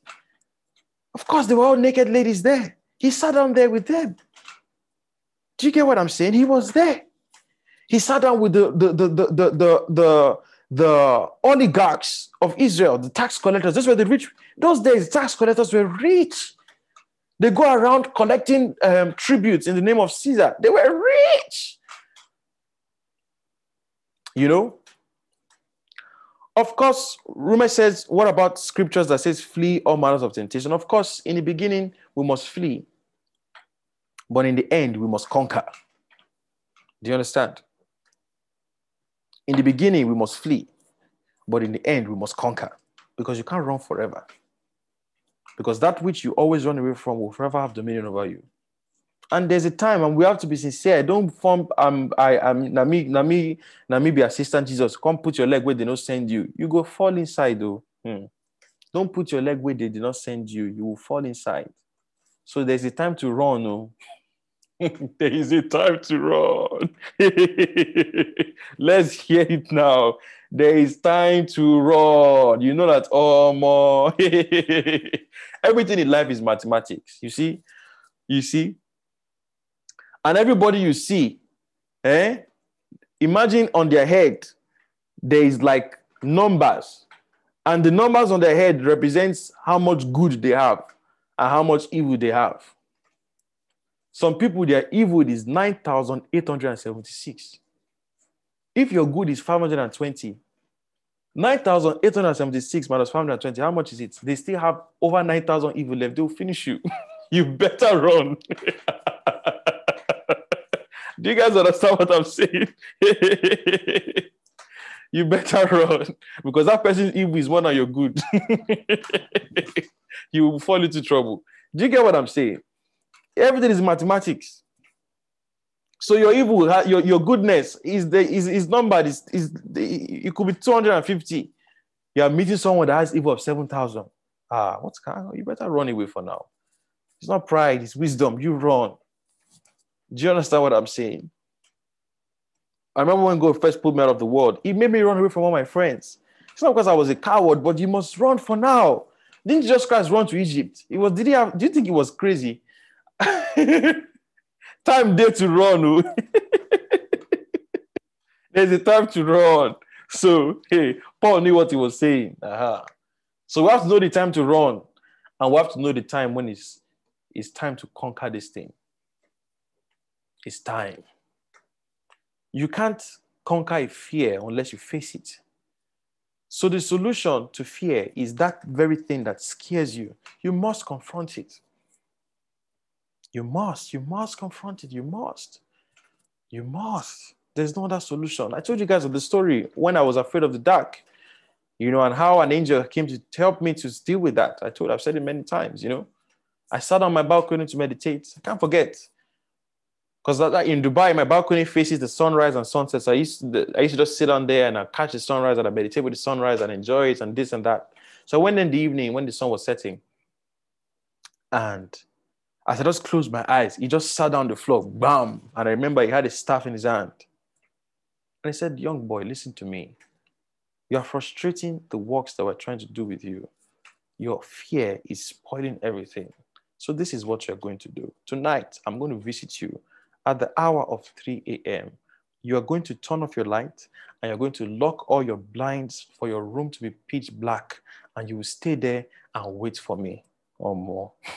it's instruction. I got to my room that night. I off the light, but I didn't close the curtain completely. I left a little bit of it open so that small light to enter so that so that I can see some things because ah man, that was that instruction was too much. You know. So as I as I um as I slept, I left the window open a little bit. Around 2:30 to 45, he started to tap me. He woke me up. Go and close that curtain. Ah! I said, God. I can't forget that day. I got up. I closed the curtain. As I laid in my bed, I just put my blanket. I held myself. I said, God, God, God, now die I day like this. I said, Oh, more, if I die I die. Fear, God. I sat there, I cover myself, pitch black. I can't see anything. I say, God, I go die here today. oh my God. Ah. That's why I just lay down oh, and I had to sleep because it's, it's after you sleep. In that transition between sleep and waking is when the detachment between your soul and body happens. And it was when you wait for that moment to catch me and take me to where we are going. So I had to sleep. You have to first of all sleep. So imagine you're afraid. You're not as afraid. You are, it's one thing if you're afraid from your imagination, but I knew that something was going to enter into the room. So it's not as if I was just crazy. My fear had legitimate you understand? I knew things were going to come here. you know, so my fear had it was valid.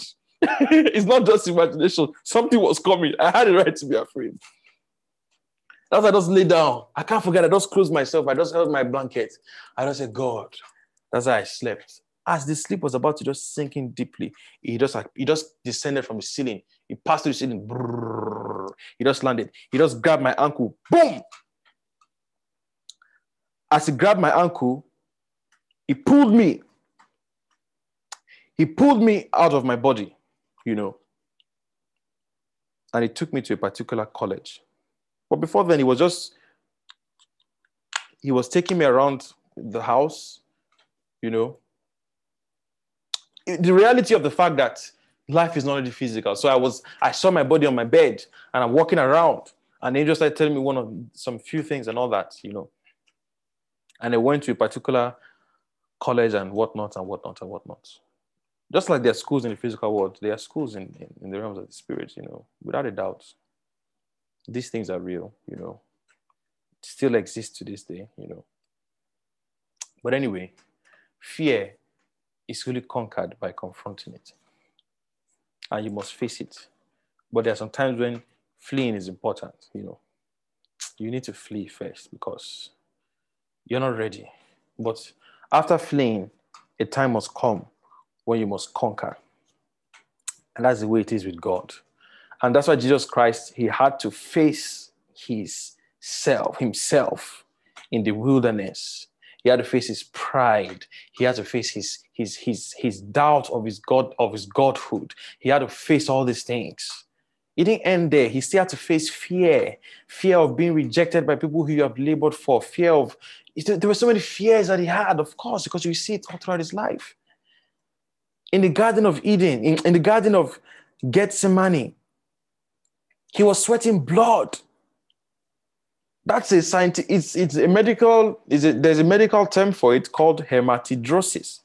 Hematidrosis. The word hem is from the word from hemoglobin, which is in the blood, hematidrosis. That's why I say hemorrhage. So that hem is related to blood. So hematidrosis. When you're under so much tension, that your your your your your blood vessels come out of their normal pathways and enter into the, the sweat glands and come out of your skin. That's how much pressure he was, he was facing in the Garden of Gethsemane. There was fear, and he had to face it. That's why he begged his disciples. He said, Please, you, these men, you stay and watch and pray. The spirit is willing, but the flesh is weak. The flesh is weak. Pray. Of course, he was afraid. Are you kidding me? They were going to strip him naked before the whole town and beat him like a dog and then murder him in broad daylight. Who will not be afraid? Torture before death. It's better you just cut my head off than torture me before you kill me. Jesus. Of course he was afraid. Are you kidding? Of course he was afraid. Of course he was afraid. But the time had come to face it. You know.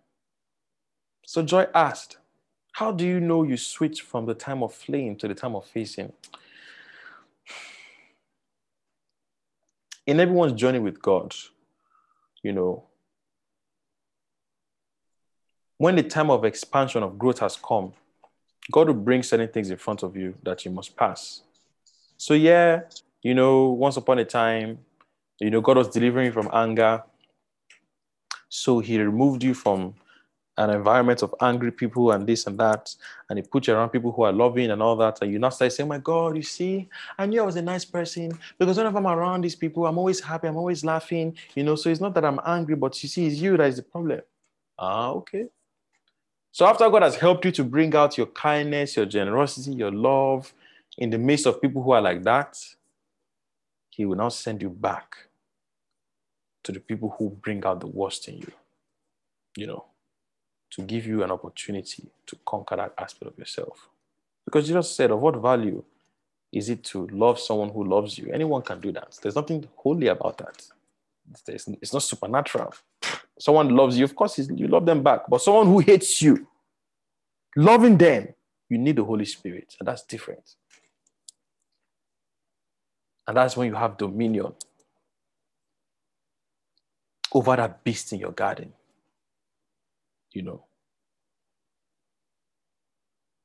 So you know, you know when, you know when you switched. You have to work with God to know it is everyone is different, you know. Everyone is different. But when you work with God, for the, in the beginning, for the time He takes you away from rubbish so that He can build you. Then after a while, He starts to introduce you back to it little by little, little by little. Not so much, but little by little to help you to, you know, just small injections here and there to help you. Because, like we said, when they want to give you vaccine, they don't inject you with a great amount of the virus, just little bits, you know, small, small bits, so that your body is not overwhelmed. So that's how God does as well. He just injects with small, small bits, you know, to help you gather strength little by little. So it's something that one just knows in their work. It's, it's very hard to say this is when it happens, that is when it happens. If I do that, I'll just put your man in a box, which I shouldn't, you know. So, yeah, to that to ask, can fear stand in the way of understanding? Without a doubt, because fear can blind you, you know. Fear can, you know, fear, you know, when you have deep trauma, a deep injury in your mind, a deep injury in your emotions, and maybe, for example, now, as a child, a dog beats you and that moment was a moment of great terror. So, so much terror that it put a scar in your mind. Tomorrow now, a dog might just be playing with you. But because of that trauma of the past, that trauma becomes like goggles that covers your eyes to make you not see that this dog in front of you is your friend. And this dog that's trying to play with you, you start to scream, oh my God, hey. But so fear can definitely stand in the way of understanding because it, it's it's kills your ability to discern. It conditions your discernment, fear. So definitely fear can stand in the way of understanding, you know. So yeah, it's 12 a.m. now. So to just round up uh, on all that we've said, you know, I will continue in the next session. I will, in the next session, I believe that we'll start to talk about much more, talk about it more practically, this that we've just discussed, you know, um,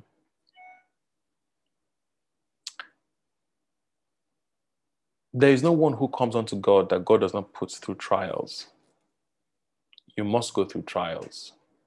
And it's the trial that makes or breaks you. There's no, there's no middle ground. A trial will either break or it will make you, and that's it.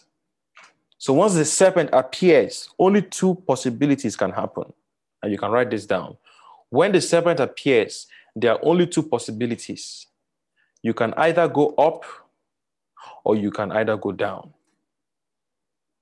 I don't think that was good English, but you can correct it when you write. You can, you can either go up or down. So once the serpent appears, once the trial comes, you can only go up or you can only go down. But there's no, there's no middle ground. Because that trial, movement must happen. And the movement will either go up or it will go down. So for God to lift you up and make you strong is only by doing something that has the potential to make you weak. Does that make sense? Does it make sense? Do we all understand people? Mm-hmm. So the very thing, aha.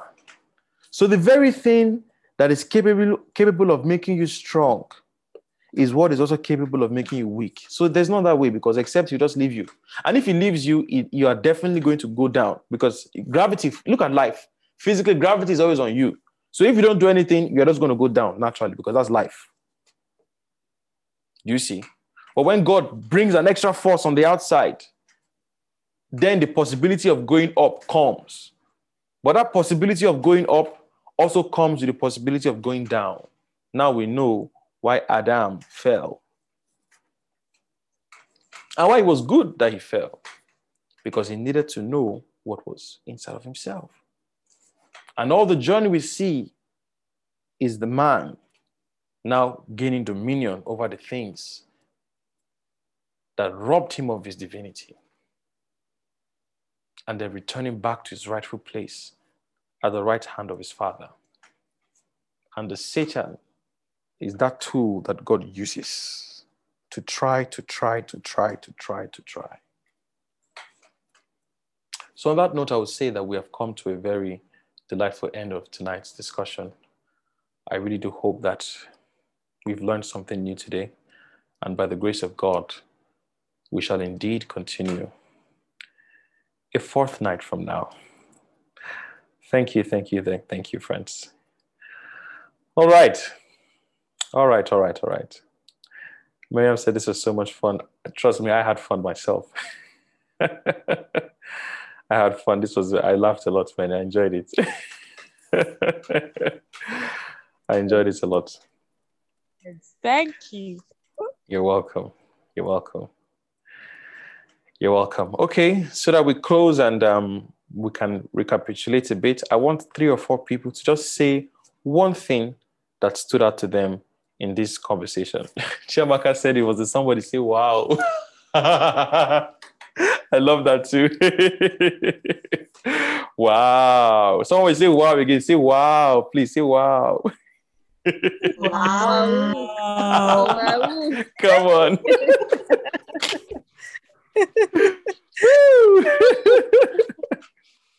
Okay, so that we close and help everyone to remember, I want four people to just raise their hands and just say one thing that really stood out to you in tonight's session. So, who am I for? Just one thing that stood out to you.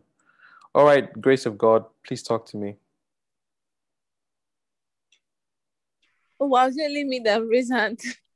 I'm waiting for the rest. okay.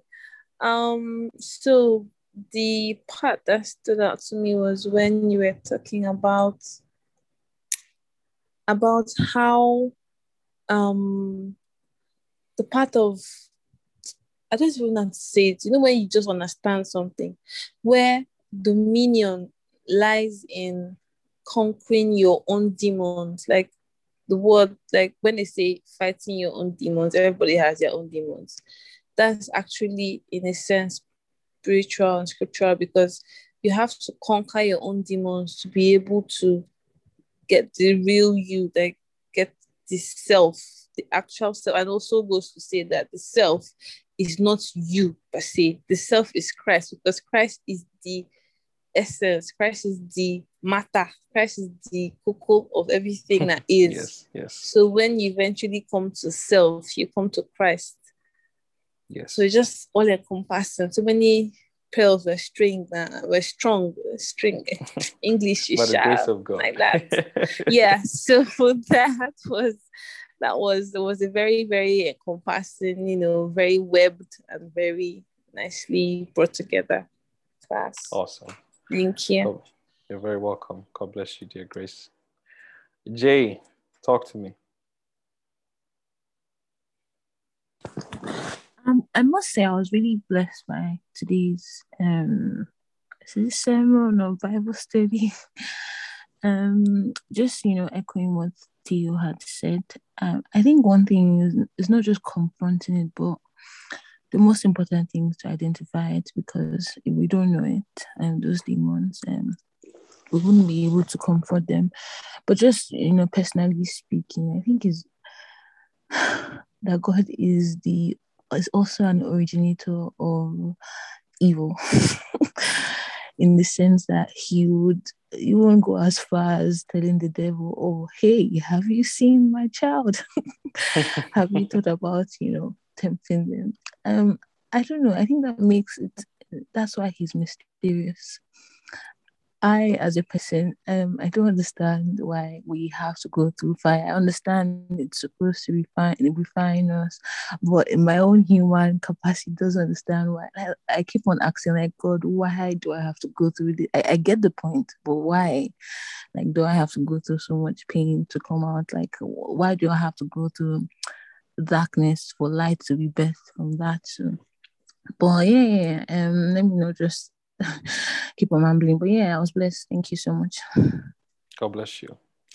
Well, the fact is that because of the fall of man, man is there's something that is said that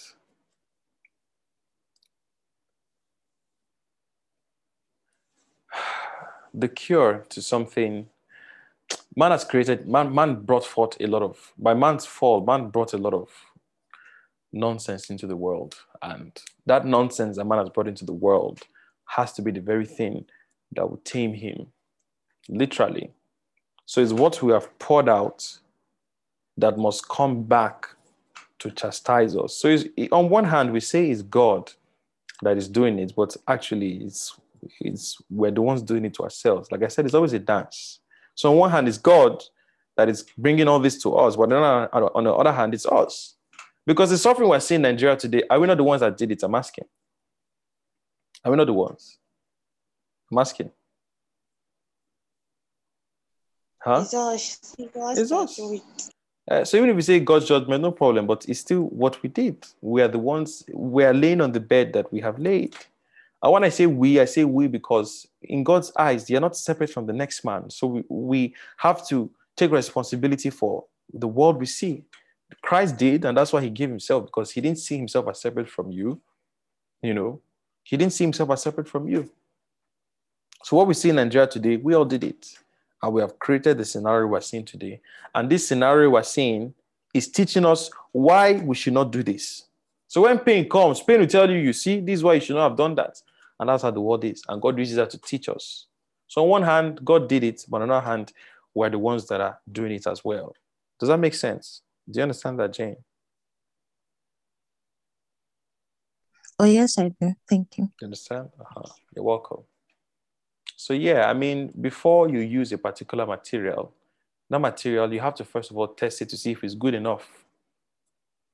You know, like maybe you're about to walk on on a, on a plank, on a wooden plank. Won't you first of all step on it a little bit to see if it's sturdy? I'm asking. Won't you first of all do that? Yeah. That's true. Uh-huh. You, won't just step on the wooden plank like that. You have to first test. See, this thing can carry my weight.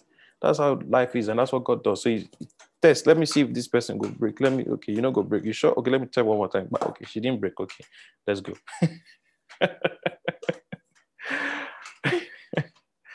me laughing doesn't mean that I, I um, understand my laughter. My laughter too is a dance. I'm not laughing because it's not serious. I'm laughing because it's very serious. So serious that I don't see the joke in everything.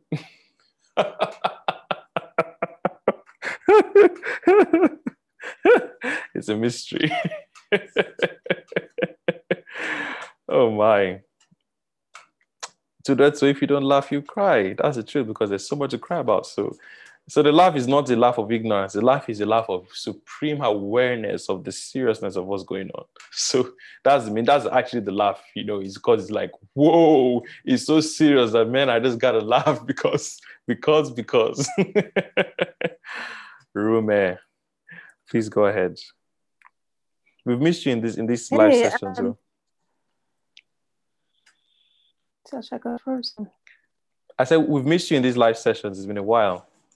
So good to oh. see you here today. Been oh, terribly busy, but I'm really glad I joined today. It's funny because I was saying to myself that every time I think to myself that, oh, this session is the best yet, another one comes along that surpasses it. So wow. thank you so much. Thank Thanks God. so much for you. You're welcome. And the, the, the bit I took away was um, sons of God being able to wield uh, or command the demons and and so command good and evil basically, yes. um, just like Jesus did. And I guess the way I look at it on in, in human terms is where we mature to the point that we can, you know, how that saying, bring out the best in the person. Well, in this case, yes. we bring out the worst in the person, so it is exposed and it can be dealt with. Is yes. how I see it in the human terms. I might be wrong, but that's how I'm in my head. And I think at the moment we probably do it unintentionally. Like in my marriage, for example, I know God uses my husband and I in that manner of course, of to course. almost bring out our flaws, you know, bring our flaws to light so they can be dealt with. And it at the moment it's not it's not intentional, but then is it then getting to the point of being intentional? That's the maturity as a son of God to say, this person needs to be transformed I'm going to be a thorn in their flesh to bring out the worst in them, bring out the flaws so they can then be dealt with. Um, so, so that's what that's what I took away. Um, mind absolutely mind blowing. Thank you so much. Thank God. You're so welcome. God bless you, dear Rume. God bless you. Rachel, Rachel, mm-hmm. go ahead. Hi, uh, good Hi. morning, everybody. Oh my God. Good morning. Oh, Jesus. This has been really, I don't know how, I don't know what was the word to use, but I think that beyond um, this today, I have seen so clearly the dualities. Like I've, I've always seen the duality in a lot of things, right? But today is like the duality is just here. Can you just see? It's so big, you cannot ignore it, you know. And and a lot of things stuck out to me. Very interesting that Rume used the example of marriage because as you were talking, I was I was here just smiling and I was looking through my journal and a couple of things that the Lord has has um, taught me in the month of May also when he was talking about trust and how you know for things to be rebuilt, foundations have to be broken, and sometimes you have to tear down the entire building and pull it back up again, you know and you know he also used that in the sense of relationships and how that in in a lifelong journey. The person that would be your greatest tempter will be the person that you're closest to and that is practically your spouse. Uh, and even though you know in those days i can't even like i would I, I was like god please just carry your breaking down and tearing down. You're always shouting tear down tear down tear down. Which day will you start to build up because you're always just shouting tear down you know but understanding that you know satan is a very important ingredient not just for the salvation but the growth of every christian. It now makes me see why that every time it looks like oh this thing comes and I, I am just here telling myself god i don't have the strength for this. I don't have the energy. This is not for me. Maybe you should give it to somebody that is stronger. And i'm just here being stupid and he's saying the reason why you're going through it is because you know strength has to come out of this. So have dominion or master this thing so that on the other side, because unfortunately or fortunately, as humans, we, we maybe do not see things until we connect the dots behind us, right? And he's just saying, master this thing and on the other side, you will now realize the good in the sense of good that has come out of this process that you have gone through you know? And then you know you just doing the entire dance and dancing and dancing. Today has been has been really good. And like i said for me it is how very evident the duality has been painted. It is very undeniable. I don't know about others but in my heart i don't think that i can ever take for granted the beauty of the duality of God. And then I think the biggest statement is just fear God. Because I'm telling you, fear God. I you know like the biggest statement is just fear God. And as simple as those words may sound, I was just asking myself, do I really, really fear God? Or I'm just here, you know, doing my thing and even questioning the person that knows more than me, you know, that's do you even know what you're saying? And I'm, I, you know, at some point, it felt like I should practically slap myself and bring myself to the reality of the fact that, oh, more, you don't know nothing, you don't even know anything. So, thank you so much. This this has been really beautiful. Thank you. So welcome. God bless you. God bless you so much. Thank you for that. That was um, that was so lovely. I thank God. I thank God. Um, Joy, you said you want to say something. Oh no, it was a comment on the laugh thing that you were saying. Oh. I was gonna say that yeah, it sometimes yeah, it does communicate at all. like the moments that you laugh at. Um, it's almost like a form of communication. But yeah. Yeah, indeed. I mean, I mean, there are different ways. There was a time when um, I was brought before the council of elders, you know, and um, I can't forget. It was a room that looked like um, the room was circular, you know, and they sat down in a circle, and I was called to stand in the midst of them, and I saw their faces. They were all from different cultures.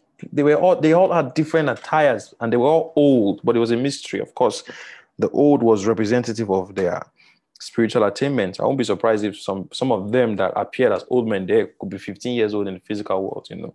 But all of them had like the appearance of old and they sat down. And not one of them smiled. There was no laughter, just profound silence and frown.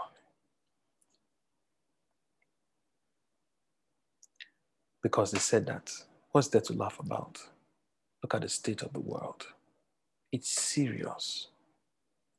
It's serious. It's serious. It's serious. And the work is great, you know. And um, it was one of the places where I was given, you know, commission, you know, for, of course, the work that is being done now, you know, and um, yeah, there was no smile on their face. They were all full of love but that love was, it took the appearance of severity, profound seriousness. You know, but that can also be translated as laughter because, like I said, the laughter is a dance. So one can laugh, you know, and that laughter, you don't know what it is. It's, it's not, it's not, um, it's not laughter because it's, it's, it's not, it's, they're not taking it seriously. It's quite the contrary. It's the laughter because it's really serious. you know, so serious that you start to see the joke. so some people just don't get the joke. Tell me, how would you had times where you remember something that happened to you two years ago that was very traumatizing, but all of a sudden, as you're narrating it, you can start laughing. How did it? Why did it take you two years to see the joke? Do you understand? How did it take you to? Do you understand? I'm right now reminded by the Holy Spirit of the movie 300, when Leonidas and his army were they were being showered with a rain of arrows, and all of a sudden everybody started laughing. they all just started laughing. I don't know if anyone remembers that scene where they were all laughing. They were all laughing because the moment was a joke, but it was just like you know. Someone else said, fight in the shade. so the others laughed.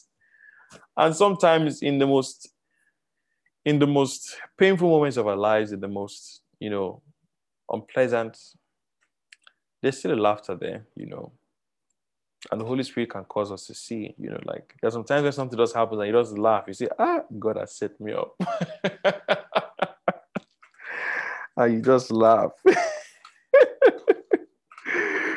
you just laugh, you know. So yeah, people of God, this is so beautiful. I enjoyed every every bit of this, and um, every moment like this that we spend together is a, is a privilege, and I'm just grateful to God, you know. And I just pray that we continue, continue as such. God will empower us. God will keep us, and I just pray right now in the name of Jesus Christ that everything that we've heard will not just enter one ear and pass through the next, but it will become flesh in our lives, that our lives themselves become a living testament of everything that the Spirit of God has taught us this night. That we shall be books of Christ that men shall read, and by their encounter with us, yes, indeed, they will have encountered Christ, and they will say, Yes, God is indeed good because I have met this person, I have met that person. And I just pray that that will be the testimony of all our lives in the name of Jesus Christ, we pray. Amen.